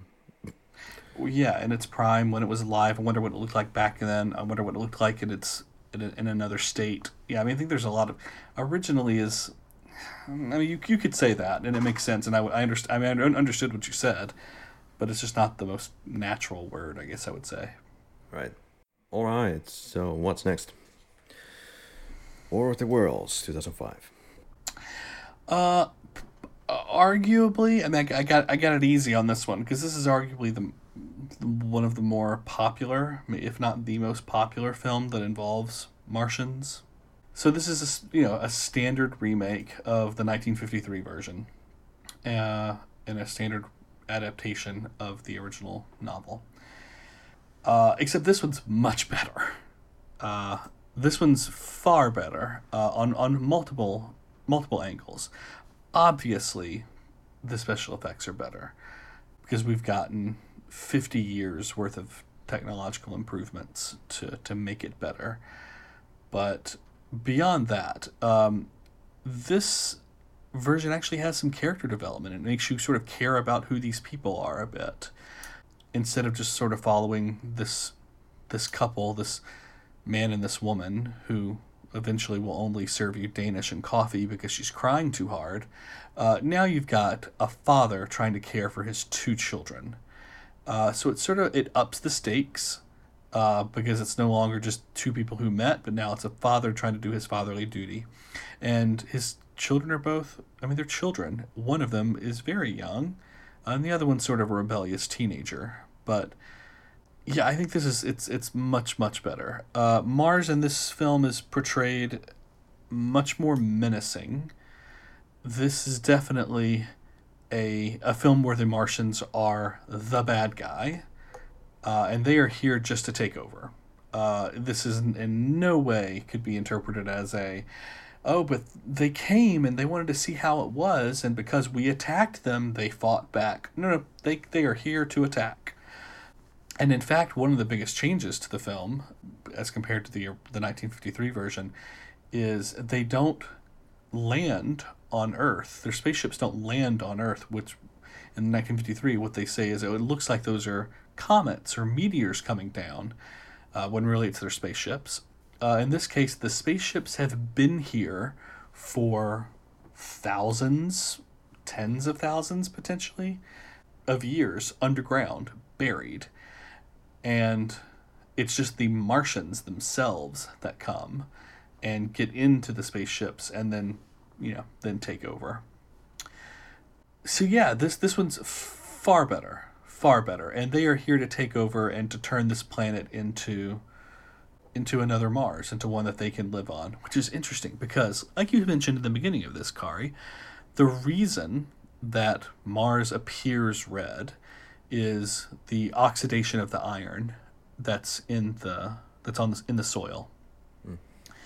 This film has this this conceit that oh no no it's actually red because the aliens whenever they are going about doing their thing they produce these red vines that sort of look like veins uh, that are filled with uh, filled with liquid, and that's how they sort of pr- produce their vegetation and how they sort of survive. Uh, and they look like red vines, and that is really what is covering the planet Mars.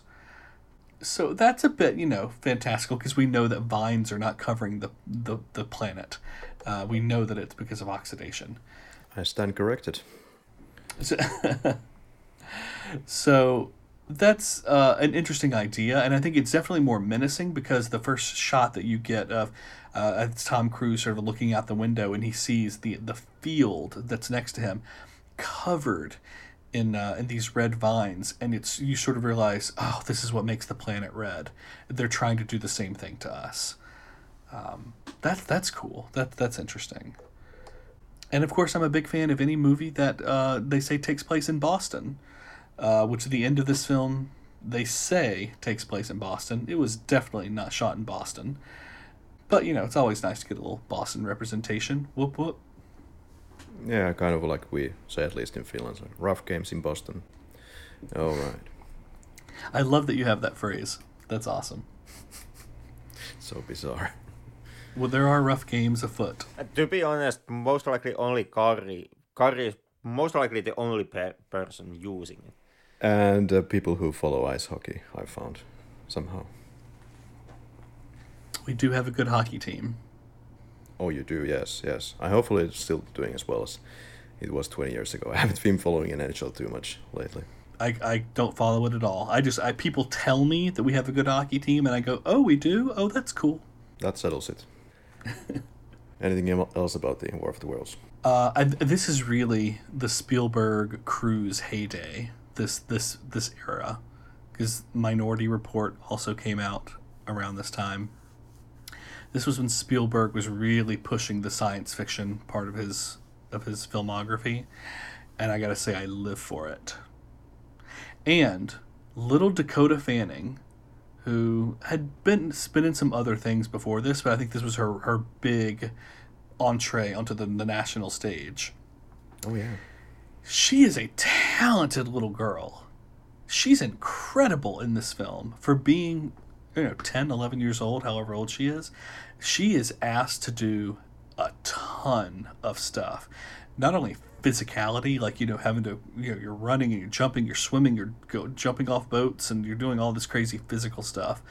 Um, but emotionally, she is asked to do a ton of lifting in this film, and she lifts it masterfully. Very, very, very well done. Yeah, one of those child acting geniuses, I would say, kind of like the the kid in the ring. I forgot his name, unfortunately. Yeah, just you're right. There's every now and then there comes a child actor who just there's something different about them. They just they're in tuned with their their their bodies and their emotions and their brain. Like they they're they're just operating on a different level. And Dakota Fanning is one of them. The Last Days on Mars, next on the menu from 2013, and once again, I'm with the low budget Mars film. There's a lot of those, to be fair. There's the Irish Ruairi Robinson, who loses his feature film director virginity with this one. Uh, everything starts out promising visually.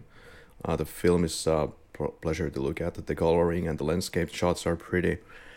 I'm not sure how accurate the coloring is ever when it comes to Mars, as when you get the real images from Mars, they require this special processing tweaking that the that the colors can be seen there and may not be exactly what you would yourself see on Mars surface with your own, with your own eyes. So the landscape looks like a lot like Arizona again to me, without having ever having visited visit, visited Arizona. I would think that's the case.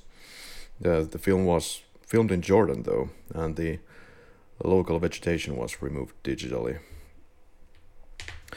So here we have a landfall on Mars for unknown reasons, and it sucks one of the astronauts into the void. And when they start to investigate that little hole, there's algae type of substance on the rocky features revealed under the surface. So presumably this is what this guy gets infected with at the bottom of this hole and he re re-emerges. Yeah. Yeah, I came to expect that this would be a, like a virus that would infect the crew. It is, but sadly, this is uh, very shortly becoming. It, it very soon transforms into Mars of the Living Dead. So anyone who comes in contact with the virus, this makes the astronauts one by one into zombified killer maniacs. Uh, this might be the most idiotic crew just yet depicted on screen. They deliberately pick fights with each other, extremely um, deliberately, and make irreparable damage to themselves with insults that lack all empathy towards their dead comrade, for example. Well, it could be said about the director that the, that his aim was to create an alien-like film based on Mars, and so all these all these themes about the crew having to fight some kind of unknown pathogen or virus and terrifying force which compromises them, and they're in a compromising and claustrophobic phobic um, environment. That that part is okay with me, but then the idea of zombies and on Mars, it's it's quite cliche. It's not too imaginative, right? You just combine zombies and Mars. That's what it is, and it's quite easy to lose interest with the rest of the film. It goes into this let's escape from the zombies film. So it's kind of unable to bring anything too new in its elements to the zombie survival genre. So the acting is one of the strongest suits of the film, and we have Liev Schreiber here I used to intentionally skip movies that have Liev Schreiber in them because I couldn't stand the dude, but I have to give really? it to the guy. Yeah, I have to give it to the guy. He has come a long way since the Scream days. I kind of enjoyed his performance. Scream. That's good stuff. I love those. I love those movies. Uh, Liev Schreiber is definitely he, he he takes some getting used to. Yeah, yeah. There's something about the dude, but this was fun and the the, the, the props for the vi- visual aesthetics that's that's all nice but we've seen this before which is not usually i try to avoid this as an argument for films but we've definitely seen this before. And the promising structure of the beginning moves into this let's run from the zombies. And that's about it. Uh, there's a Rotten Tomatoes consensus for the movie which goes, quote, neither intelligent enough to work as a thought-provoking sci-fi nor trashy enough to provide the B-movie thrills. The Last Days on Mars proves as cinematically barren as the titular planet. End quote. Rough. Rough, rough. Oof. I agree with the message to a degree, but I don't know if it's fair to say that Mars is cinematically barren. I think we're proving that uh, proving that it's not barren today.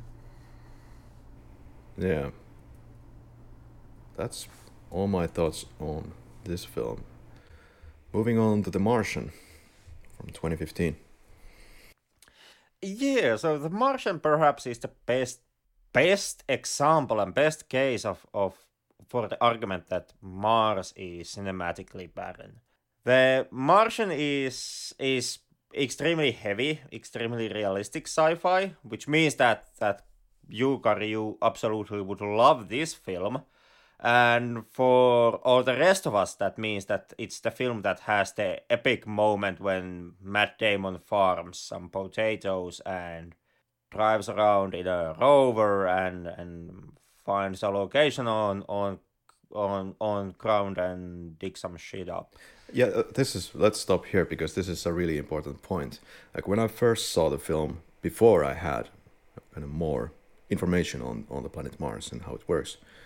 This felt like a pretty boring movie to be honest.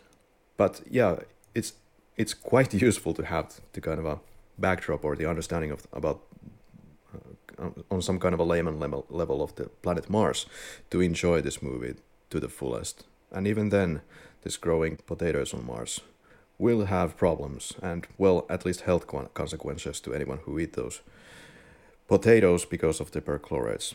But I digress. Yeah, I'm not entirely certain exactly how much even even having the the basic understanding of uh, understanding of the of the planet actually helps with the Martian.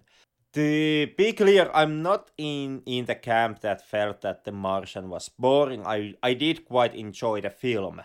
But the underlying fact is that while it's easy to criticize basically all the other depictions of of Mars or, or Martian cinema on the grounds that it's too fantastical and it's obvious that no real science is is behind those depictions of the red planet the martian makes it perfectly clear exactly why perhaps you have to lean into more more fantastical. As as the martian puts it out if you stay true to the hard science there kinda is just one story that you can tell. Survival? And that's how you form some goddamn potatoes. Because there really is nothing else on goddamn Mars that you can do to fill up your two hour film. You have to be stranded and it has to be a fight for survival in an environment where, okay, the, the atmosphere and the, the temperature certainly are something that easily can kill you, but if you can avoid those, then your biggest obstacle would be, as Matt Damon puts it out, the food and the water. And once you got those covered, basically, basically, your your biggest obstacles on on the surface of Mars have just been dealt with. You have the means to stay alive, meaning that you can now sustain yourself on Mars. And then you get to the second obstacle, which is that Matt Damon has to get back home because that's the tagline of the movie poster. And uh, when it comes to the film, I, I it, it's easy to see what Ridley Scott kind of was aiming at with The Martian. The Martian, unfortunately, is the case where Ridley Scott made the film after the the suicide of of his his director brother, not as well known Tony Scott. So with that, the kind of meditation on loneliness and the meditation on feeling of, of being left behind or feelings of abandonment are quite, clear on The Martian. Yeah, was it was it the, the Martian the kind of a project that he took on to to kind of have have something else to think about than his dead brother? I I'm not entirely certain. Uh, I don't know so know for certain if if the driving motive to do be, behind doing the Martian was to you know have something else. Take your time so that you wouldn't have to have to think about your brother. But that's an argument that I can very easily believe knowing what happened like like in, in in Scott's private life outside of the film and and seeing the film itself. Kind of more saddening though is the fact that The Martian unfortunately also is is the film in Ridley Scott's cinematography filmography that lands weirdly enough in in middle of of Ridley Ridley trying to figure out should the fucking helmet stay on when you are on on a foreign planet or should it not? Like this, this is but the Martian is exactly between Prometheus and Alien Covenant, the other two Ridley Scott sci-fi epics that both feature per, per, the characters that make the exact same logical uh, the, the logic mistake that was done in in Stranded and in Red Planet, where they quickly just deduce that yeah, yeah, yeah, the atmosphere is is breathable and remove helmet. At least in The Martian, the helmet stays on. Right. outside of Matt Damon growing potatoes, you kind of have the Apollo 13 esque second plot, which is the NASA trying to figure out how exactly bring the one person home or how to how to salvage the mission and on on those terms the martian kinda stays very close to to apollo 13 with the added caveat that in in the martian nasa at least provides while not outright a villain or antagonist at least some kind of an opposing force to to the the salvage saving attempt or ideas. Yes, a really nice nice point, point that you brought up that it's really hard to make. In the end of the day, it's at the end of the day, it's pretty hard to make a workable movie about Mars because there's nothing there. Not not really. I mean, that the most that you can do is kind of the soap opera on Mars, which then leads to stupid scenes like dropping somebody down a canyon. But that it, it best follows the, the science science here about Mars out of all of this. It movies. does. It does. But that that is both that is both a blessing and a curse, kind of depending on exactly how much you demand or how much you value the hard science in your sci-fi film. Uh, well, the, the the guy who wrote the book was clearly some kind of a nerd who sci-fi nerd who enjoyed to write pretty detailed depictions of how the events would go on on Mars for he Must, yeah, he he most definitely is. And when, when it comes to Scott's film, I would actually and, and Scott stay uh, staying true to to actual science and a realistic scenario. I would actually credit that more to the original novel than than to Sir Ridley himself. My question is, but is the film funny? Uh, and I asked that in I asked that in jest, but also because it caused some controversy at the Golden Globes that year because it was nominated for Best Picture, Musical, or Comedy, and a lot of people had a lot of things to say about that. well, it's, it's a funny movie, right, Henrik? Um, it has kind of the same humor that you have in, in the novel. The novel I really couldn't get into because it has even more of this type of of of this type of humor like how to how to describe it? I don't remember any direct quotes or anything but like he's going through the the music tapes from the colleagues that left the planet and he's just going through over and over and over again those tapes and it's reaping a lot of humor from that kind of events and being alone on mars and it's just it's kind of like it's just yeah it's just that doesn't work for me. It's i had to stop reading the book to be honest i don't know about funny like as a defining attribute no. Uh, the Martian does have have fun moments, and it it does have a certain lightness in the way how it how its main character tackles the obstacle that he faces.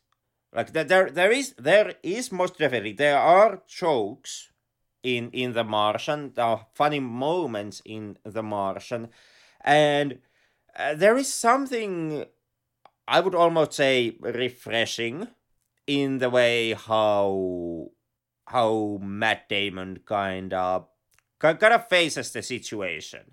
That he has this this a certain type of tonal lightness into what is going on while he also understands the gravitas of the situation.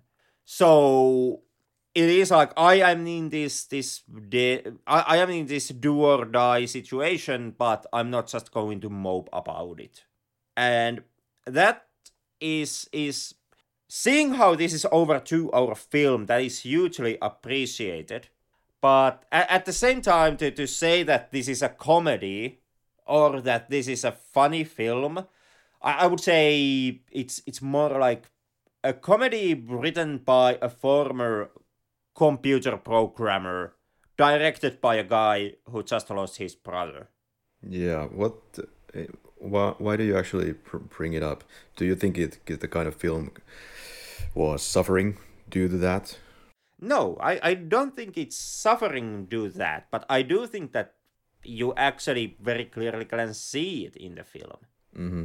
But to to come uh, back into the point that it's quite hard to make like good movies about Mars, I felt that this was the kind of a the master show of of making a film about Mars in the way that in the way that you can make it interesting and exciting being on Mars while you grow potatoes. I think that was a that, just kind of a more funny thing than anything else.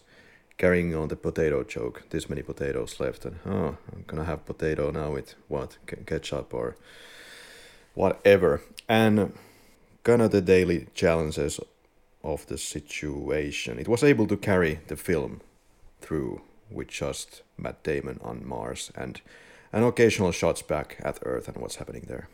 Yeah, but well, like you mentioned, the magic word is able to carry through the film, and that kinda is is perhaps the, the, the biggest praise and also the biggest condemnment that you can give the Martian, or not not not the Martian itself, but the possibility of you doing another really hard sci-fi take on Mars as a planet.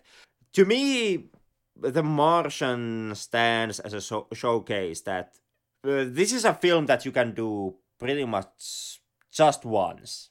Or, you know, may- maybe you can have a second go after 10 or 20 years.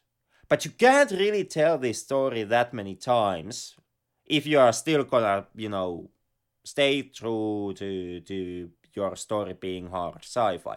There's only so many t- ways that you can make growing potatoes interesting.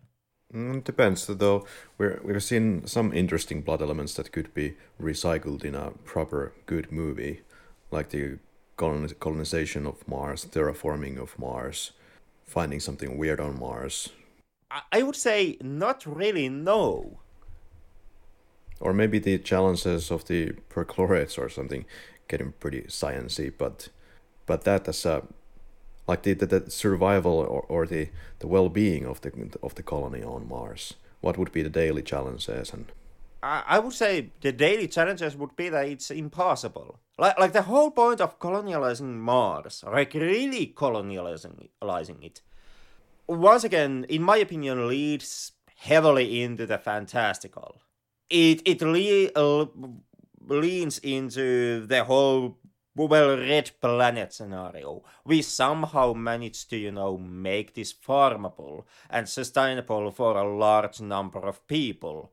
And once once you break that barrier, well, yeah, then you can try to have your human drama with some type of a space colony on Mars. But yeah. as as Matt Damon kind of proves it you can't really have a colony on Mars. You can perhaps have Matt Damon on Mars. Well, the colonization or, or the, the colony on Mars is for sure gonna happen, Um, I don't know if we still have you know, the proper technology. Obviously not, because we are not there, so we can't know, and we need to test it also on site. That the, the question that I think is more important here is is are we gonna stay on Mars? And I think the answer is no, at, at least not in any near future un, until we get to some kind of a gene therapy where we start to create humans who are more uh, able to live in the conditions of Mars. I really don't see colonialization of Mars as any kind of a certain deal. I do know that that certain figureheads really want to push the idea these days, but well, well, uh, like, like as the Martian showcases, the Mars really is a shithole planet. It's really It's an absolute hellhole. You shouldn't go there. Yeah. And e- even even when it comes to you know you wanna colonialize a piece of rock that really does not want you around, well, you know, you know, just colonialize the moon. It's closer. Yeah, but though it's it's not really, it's way less fit for humans. I mean, both are complete hellholes, but at least Mars has some atmosphere, and you could potentially maybe down the line terraform it with better technology than we have. But I I think Yeah. The most- yeah, not not gonna happen. It's Fucking gonna happen. humanity will will extinguish itself before we e- even even could have any kind of idea how to colonize anything like Mars. Well, probably that's the i'm you know just the existence of nuclear bombs is a bit of a problem for our species but we have to be a multi-planetary species because No, we don't. yeah we have No, we don't. yeah if we if we, We, ta- we, we could just try to fix the one planet that we have, except that's impossible for us. yeah but henrik we are gonna take this on a larger timeline of course this is to assume that the human race is gonna be the human race or in existence in any form in the next uh, couple of what billion years? When the when the sun will expand and come into the red giant phase when when the whole earth is gonna be vaporized and destroyed probably at least it's gonna be just a hellhole. So at that point our only chance of survival is either mars or then maybe we have such of a crazy technology at that point that we can exit the solar system but mars yeah we have to go there No, we don't. Mars is a bust. It absolutely is. If, if you wanna like like really believe in in magic solutions and in in somehow you know we we have to escape the Earth To in save- order to to to su- survive as a species. Right. I, I would say you know yeah you know put put your money on the the uh, uh, you know space travel and you I, I, don't know. Put, put your money on goddamn Star Trek or Babylon 5 that you that you just you know launch 10 space stations somewhere far away from Earth and you know you live there. In zero gravity or near zero gravity. Well, whatever I would say, both cases are ac- actually more more easily to achieve than than you terraforming Mars. Yeah, well, it's I would say it's, it's safer on Mars than being being floating in outer space with all the where you have zero protection from the radiation. Whereas on Mars, you could also build It's- you know tunnels, it- it- caverns. I- i- It's the case where you manage to terraform the Mars and you manage to actually actually like have a field where you can farm your crops for your colony. And then the first cold night comes in and all your crops die and you're gonna fucking starve to death. Well, we gotta solve those problems. we gotta do Yeah, this. yeah, yeah. O- o- o- of course, yeah. Yeah, Let's change the whole planet. I, I don't know. Let's let's shoot algae at Mars. That's gonna fix it. No more cold wind, cold nights in Mars. yeah, or but if you have a really good heating system, like like honestly, honestly, even zero gravity space station is is more suitable and more kind kinda kinda achievable than than you terraforming the planet Mars. yeah, there are actually real people, real organizations who are working day and night to solve these problems. that we could do it in the in the future. You you crack jokes at it now, but you know, as history has shown us, you, you don't necessarily shouldn't do that because then it's gonna bite you in the ass. There are, there are real people, there are real organizations that believe that we are descendants of an alien race whose forefathers were trapped inside of a volcano by another alien race. I perhaps, as history has showed, shouldn't crack jokes about these people. Apples and oranges, Henrik. And let's change from apples and oranges to, to eggs. Would you hold all of your eggs in in the same basket? No, this is a. I think this is like the very simple and effective and important analogy. We can't have our species on one planet. We have to be multiplanetary to save our asses. If you ever want to save so, our asses, So, so start the space program and bu- build those goddamn space stations. and lose your bone density and whatever. Well, unless we create Well, well, artificial well, gravity, but you, you only more. lose your bone density in, in that situation. In in Mars, you starve to death. In in space station, you at least, as a last resort, you can try cannibalism and inbreeding. What's the In di- in Mars, what, What's the difference though? you, you you you forgot yourself outside for the night, well, and you died. Just just asking, what what's the difference really to have indoor environment on Mars or on a space station, except that you have some gravity on Mars? You, you can you can breathe without spacesuit and some type of extra external source of oxygen. Oxygen. Yeah, just like on Mars. Well, you can't really. And it's been also tested that you can produce oxygen on Mars, so this is good news. Uh, The the, the the whole magic argument once again is produce. Hmm? Mars itself does not have oxygen. Yeah, Not uh, not readily available at least. by you uh, have to produce it. exactly, it's a chemical process that the Yeah. per- perse- Percy Perseverance was able to do this. which once again leads into the problem that you have you need to have machinery to produce oxygen in an environment where basically everything in that environment tries to uh, to destroy your machinery Let's agree that space space is hazardous and always trying to kill you. well yeah so don't go there god damn it all, all, all space films have have proven to you that you shouldn't go into space It's the human spirit. We must explore. That's how we are built. You know, it's, I- I- it's als- also human spirit that you must you know stick your dick inside into a pencil sharpener. And uh, there, there, there's darwin awards were created and rape because and of human spirit. rape and loot and destroy. And yeah precisely.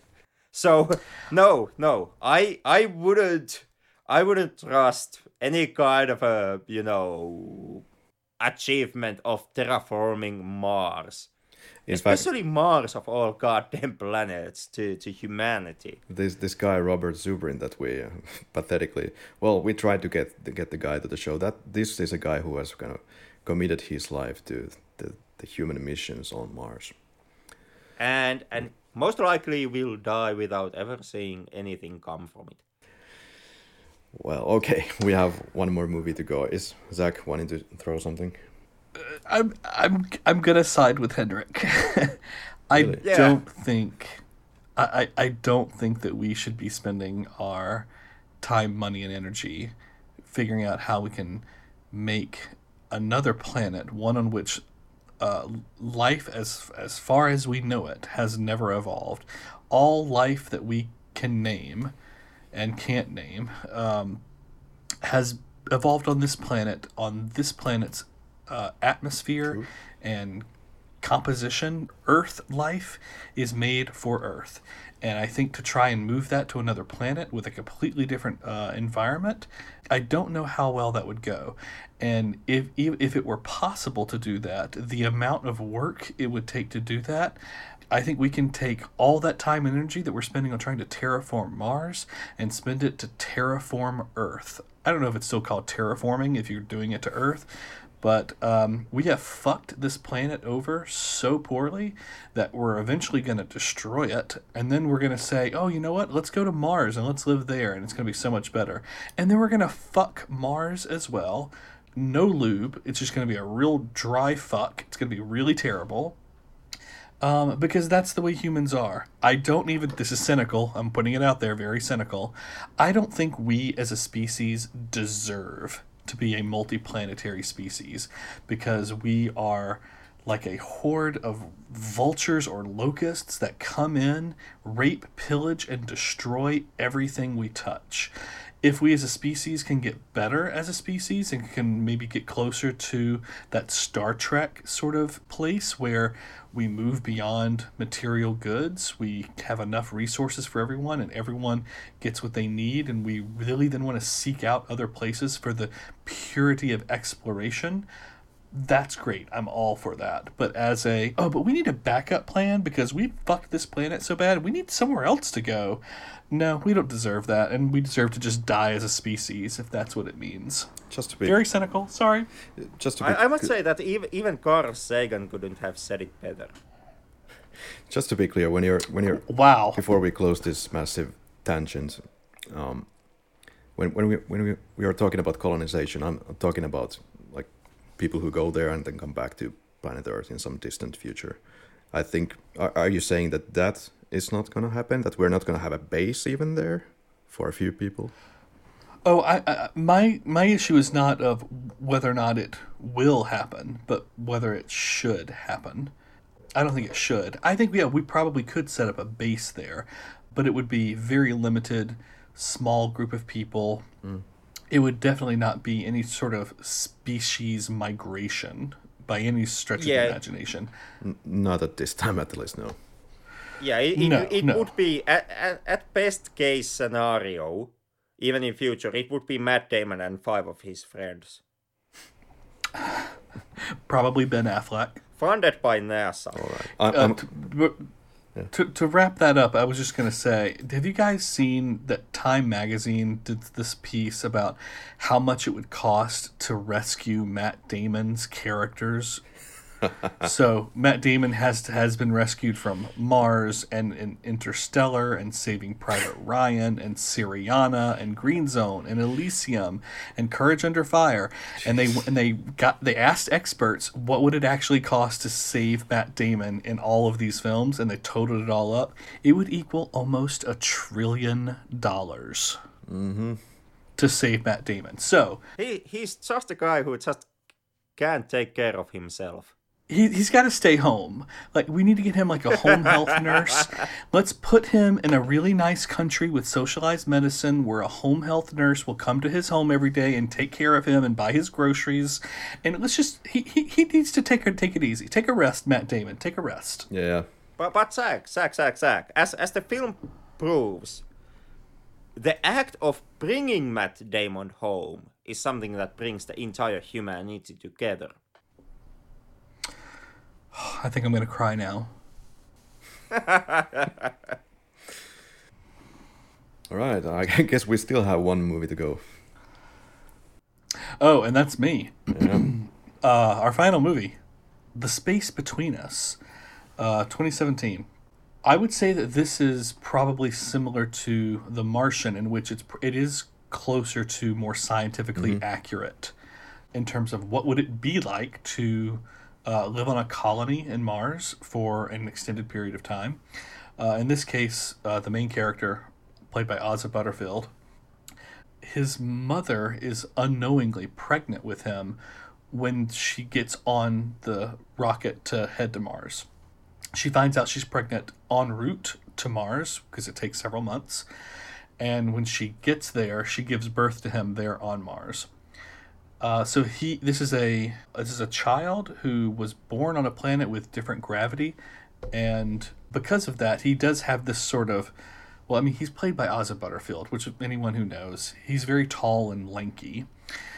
So, when he, you know, at some point he decides because he's sixteen and he's you know an angsty teenager and his mother died sadly giving birth to him and and now uh, he wants to go home and be with his father, who he has no idea who that is, but he wants to go on this journey to find himself and his father. And along the way, he meets a girl and who helps him out, and you know, it's a nice little coming of age, young romance sort of film With a Martian. with with a Martian. That being said, I don't think that Mars really uh, holds any sort of special place in the film. I mean, really, I think Mars is sort of just a it's sort of a placeholder for I think any sort of fish out of water story. Uh, I mean, in this case, it really only acts as a motivator for. Uh, he's on a time crunch. His body is not used to Earth, and his body starts uh, experiencing certain uh, side effects to this prolonged exposure to Earth's environment, and that sort of creates uh, just pressure of you have to you got to get to the end of the journey quickly so that you can you so that you'll make it. But other than that, uh, I mean, I don't think it really serves much of a purpose. It really could just be any sort of uh, kid from another country coming to to America or a kid from another culture who speaks a different language. I think it could really sort of be anything like that, but they just chose Mars for this. But props for the scientific accuracy. You know, it's it's not like I said. There's nothing really Martian-y about it. Even his ectomorphic sort of stature, this very tall, lanky sort of thing. He's not even he's not taller or lankier than a human because he's played by a human. He's played by Ozzy Butterfield, who is not wearing any prosthetics. There's no digital trickery to make him appear taller or lankier than he is. Is that true? Um, so, Oh. oh no, oh is he made to look taller and lankier? Uh, I I don't know, but he really looks tall and lanky. He he is tall and lanky. Yeah. Yeah, because he's six feet in real life and very skinny. Wow.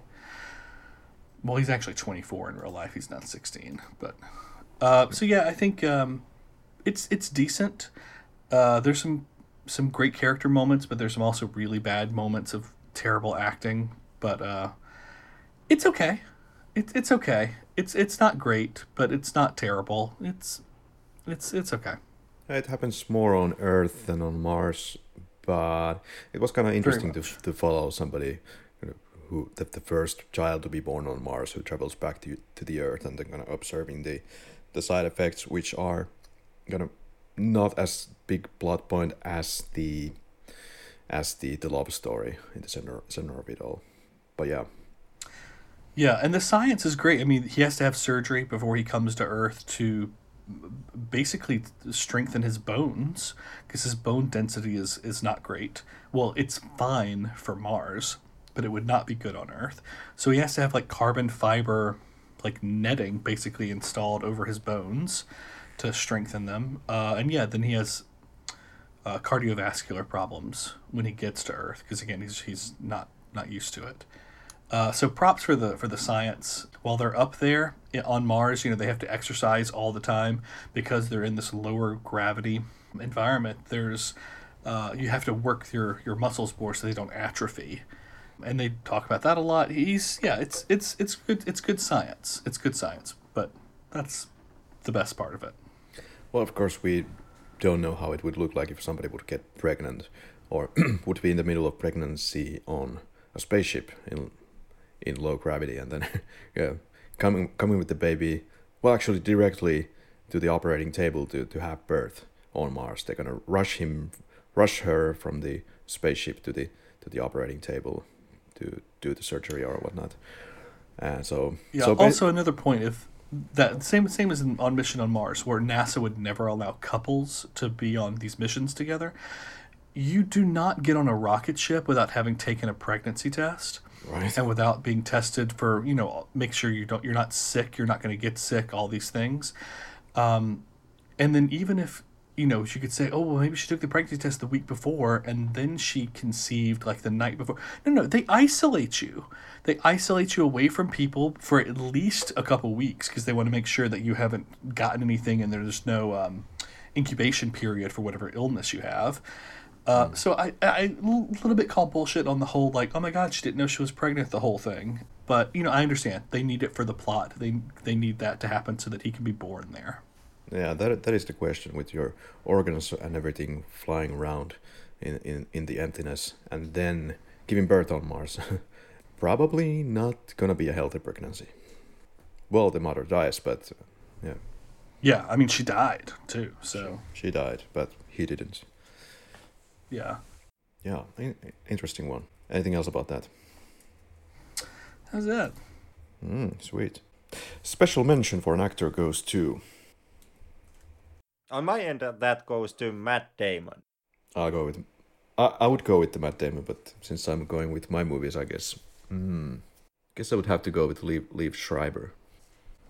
Uh, I'm gonna go with Dakota Fanning in War of the Worlds. Sweet.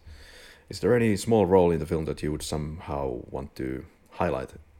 Uh, I'll say in Mission to Mars. I'll say the the scene that made me cry. Uh, so I'll, I'll I'll give it out to to Tim Robbins for pulling a tear out of me. I'll give it to the unnamed professor actor doing the goofy victory dance when he creates the anti gravity powder in A Trip to Mars from 1908. Nice. What resonated with you the most, or the least? Uh, for me, it was this question of uh, language. Uh, I'd love to ask the two Finns here. So in English, we will we can we use the word alien a lot, but we also use the word Martian. Martian meaning one from Mars, but we don't use it only in meaning people from Mars or creatures from Mars. It's just a the general term, uh, which I find fascinating from an etymological standpoint that we just equate Mars with all sort of alien life. Um, yeah, do you guys do the same in Finnish? I think we do. Wasn't the question that do we use the word Martian for talking about other people or other species than possible Martians themselves? Like if they came from Jupiter, I have never actually experienced that one. Like casually saying like, "Oh, it's some kind of Martian there." No, yeah. never, never Okay, come across that. So maybe that's just an English thing, uh, or at least it's one of the languages that do it. so yeah, I find that interesting that we call them Martians, even though they could be from Jupiter or Neptune or wherever. certainly I think it's been used like to to indicate that it's somebody is an alien or would be alien. Maybe we used a little bit jokingly. What resonated with me the most? Let's go with the.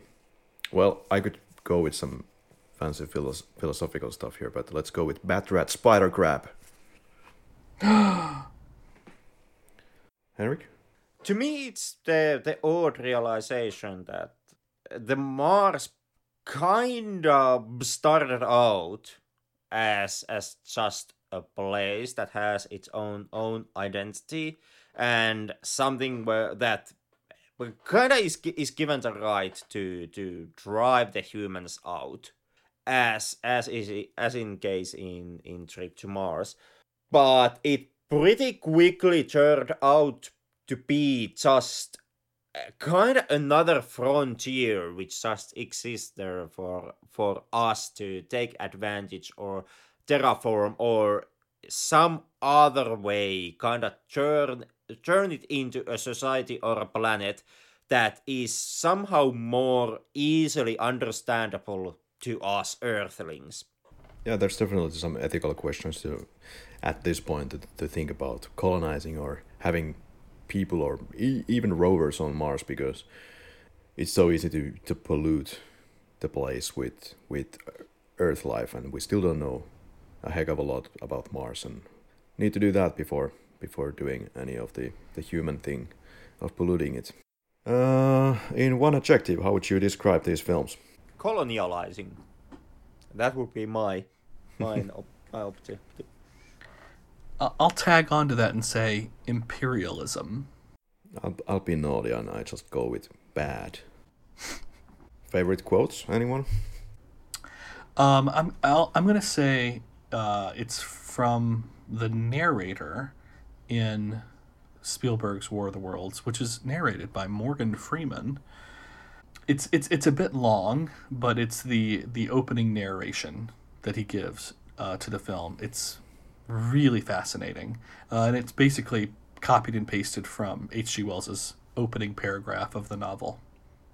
Perhaps later, maybe that'll be a uh, an extra feature where we'll put some like interesting music behind it, and I'll read it in a in a very mysterious voice. we can we can leave it after the outro. well, mine is pretty short.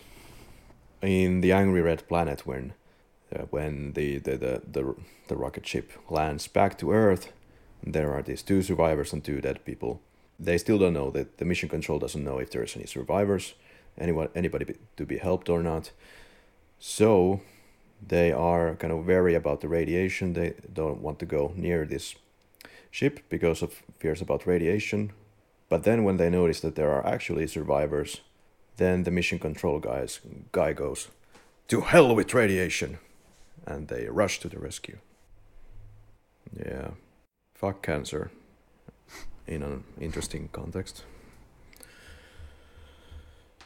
Would you consider to watch these films again? No.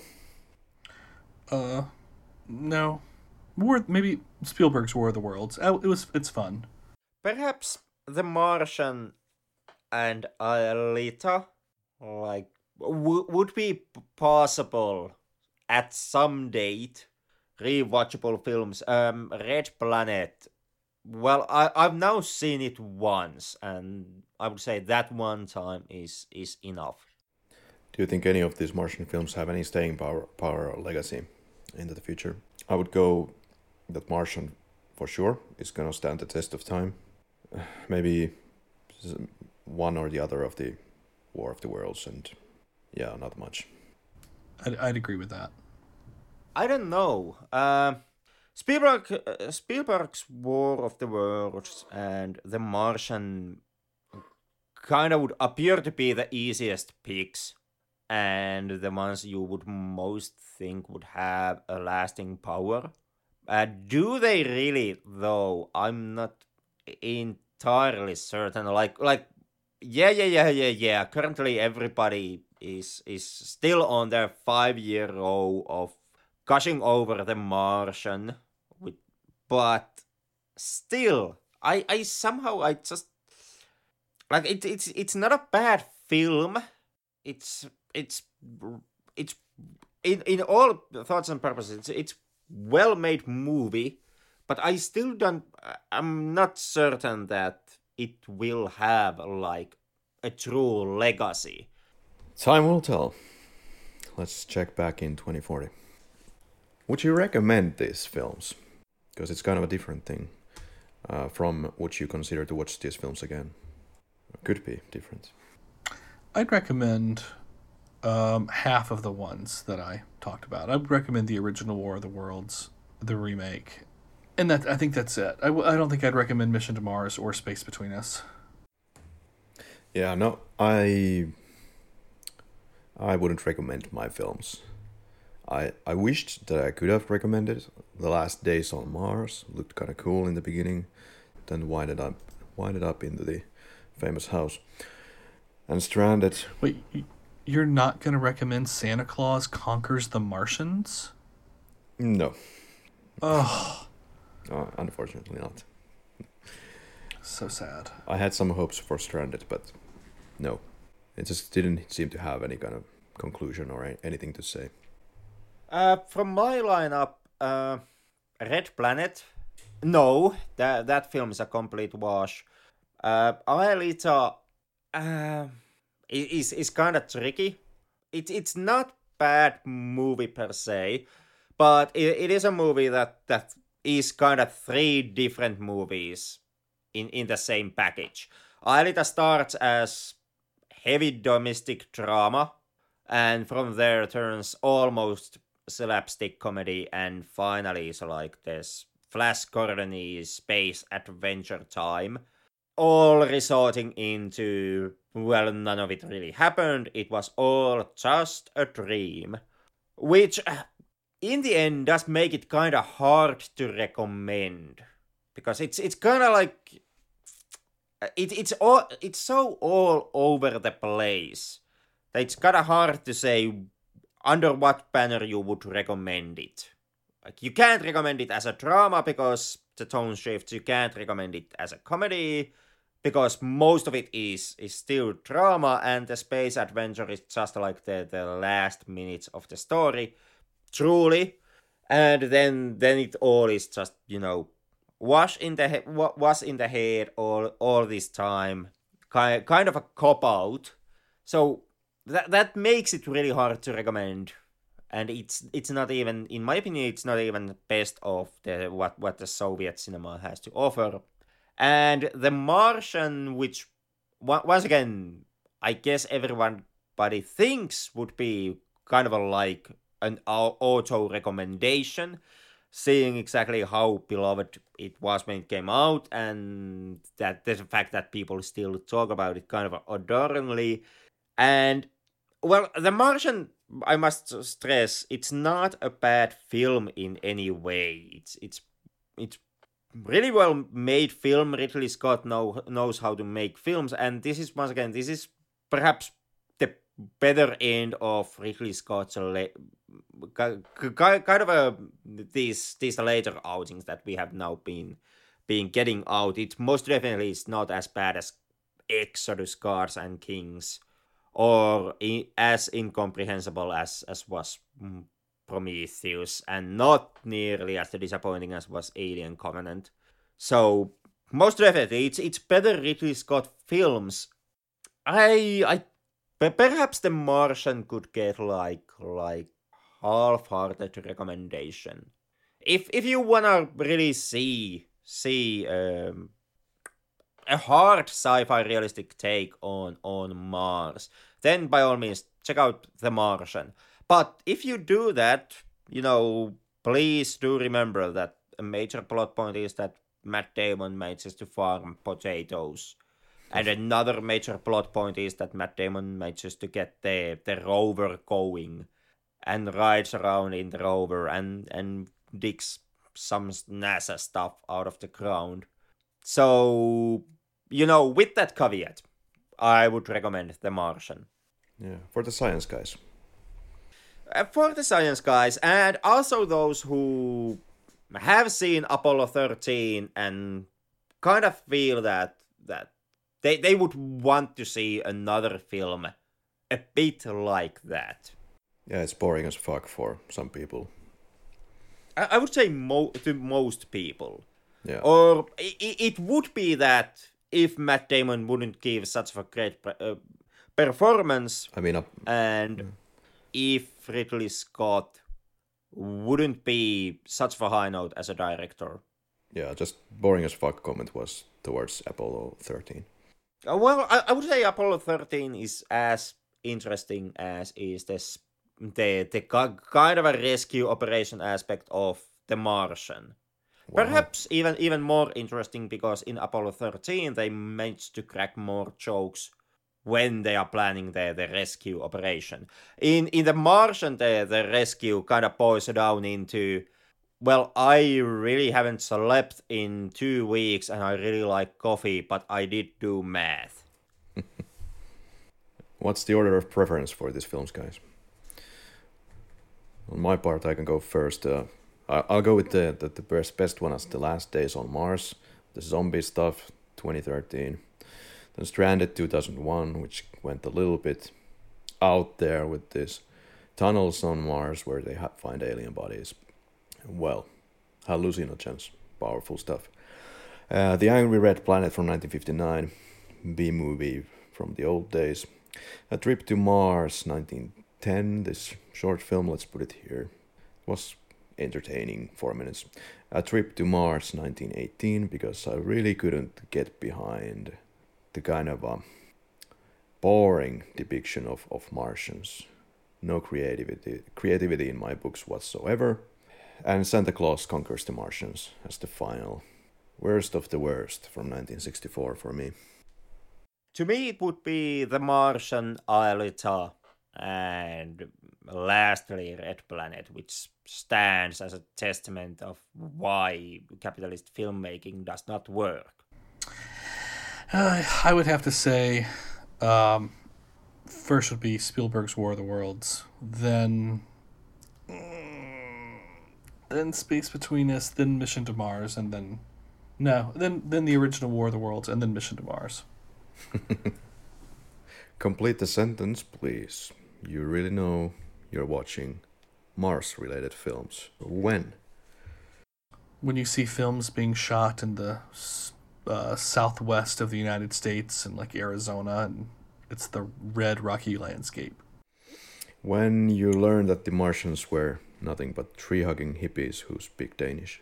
When you un- unironically think that your female coworker's shit is more valuable than gold.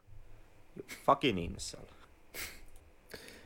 Yeah, for anything related to Mars, I'd like to drop some quick shout outs. So if you're into Mars, maybe check out Astronomy Cast for like a quick fast food on Mars. And then, well, not really fast food, it, it's not fair to say because these are Astronomy Cast and Event Horizon from John Michael Godier are both uh, pods that are very informative and the speakers are very erudite on their space talk and interviews. So definitely check those out. Um, uh, anything else at this point? I think that's it. Yeah. Well, I guess there's always space for space, ha ha ha, for Hmm. Mars-related joke. Like, your mama is so fat that when she jumped into the pool, NASA found water on Mars. You want some more? Wow. Th- these are gold. Oh, oh, they're gold, are they? Okay. Ha- how It does must be gold because the first joke already went into your mama territory. how does Earth and Mars schedule a vacation? They plan it.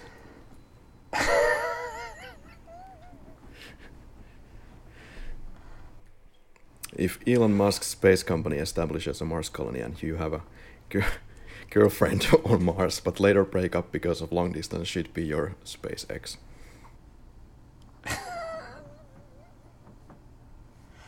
Wow. Why is Bruno Mars not called Bruno Snickers? Because he has no nuts. I think we've dropped the joke quality at this point. I don't even get that one. Well, because Snickers has nuts. And Yeah, yeah. The Mars, the candy bar, does not. yeah. Oh, oh my gosh, we're talking about the candy bar. Oh my gosh. Okay. Well, dear listener, what would you recommend these films in case you watched them and hopefully had fun with it? What did you think? Leave us a message on our social media. You can find us on Facebook, Twitter, YouTube, Instagram, LinkedIn. On the Facebook as the Flick Lab Podcast or on Twitter with the handle the Flick Lab. Anything else, or you want to close and throw the lab coats to I don't know where the perchlorates? Yeah, I think we're good. Yep. Well, I'm Karri. As usual, you can follow me on Twitter at Karri Ojala, where the O is zero. Uh, I'm Zach. You can follow me on Twitter at ZacharyPen48. And I'm Henrik, and you can follow me into that dumpster on the dark alley.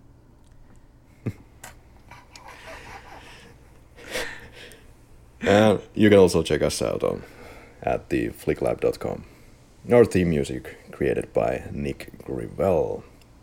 This episode edited by me as per usual. In the next episode, and I can't believe I'm saying this, guys, we will finish our James Bond marathon with No Time to Die. Due to coronavirus, we had to wait for over one and a half years to continue our Bond marathon. Now, finally, the film is coming out. As our listeners might know, back in 2019 and 2020, we went through all the films we considered the best and the worst from each Bond actor, and a bit more. Daniel Craig's apparently last Bond film, No Time to Die, will be in theaters in most of Europe on 30th of September.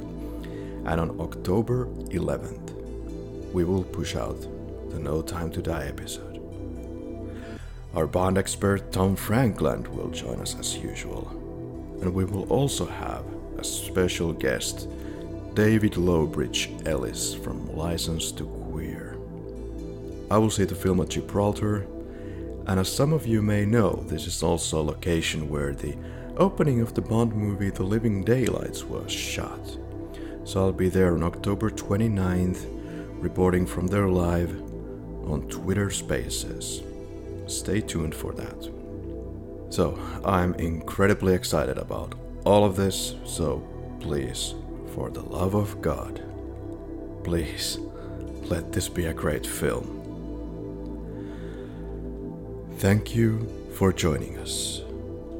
See you in a fortnight. Ah, Until then.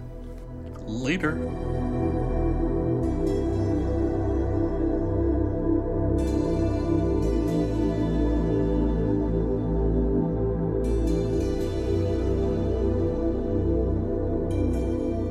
No one would have believed in the early years of the 21st century that our world was being listened to by intelligences greater than our own. That as men busied themselves about their various film podcasts, they were observed and studied. With infinite complacency, man recorded to and fro about the globe, confident of their broadcasting empire over this world. Yet, across the gulf of space, other podcasts, vast, cool, and unsympathetic, regarded the Flick Lab with envious eyes, and slowly and surely drew their plans against us.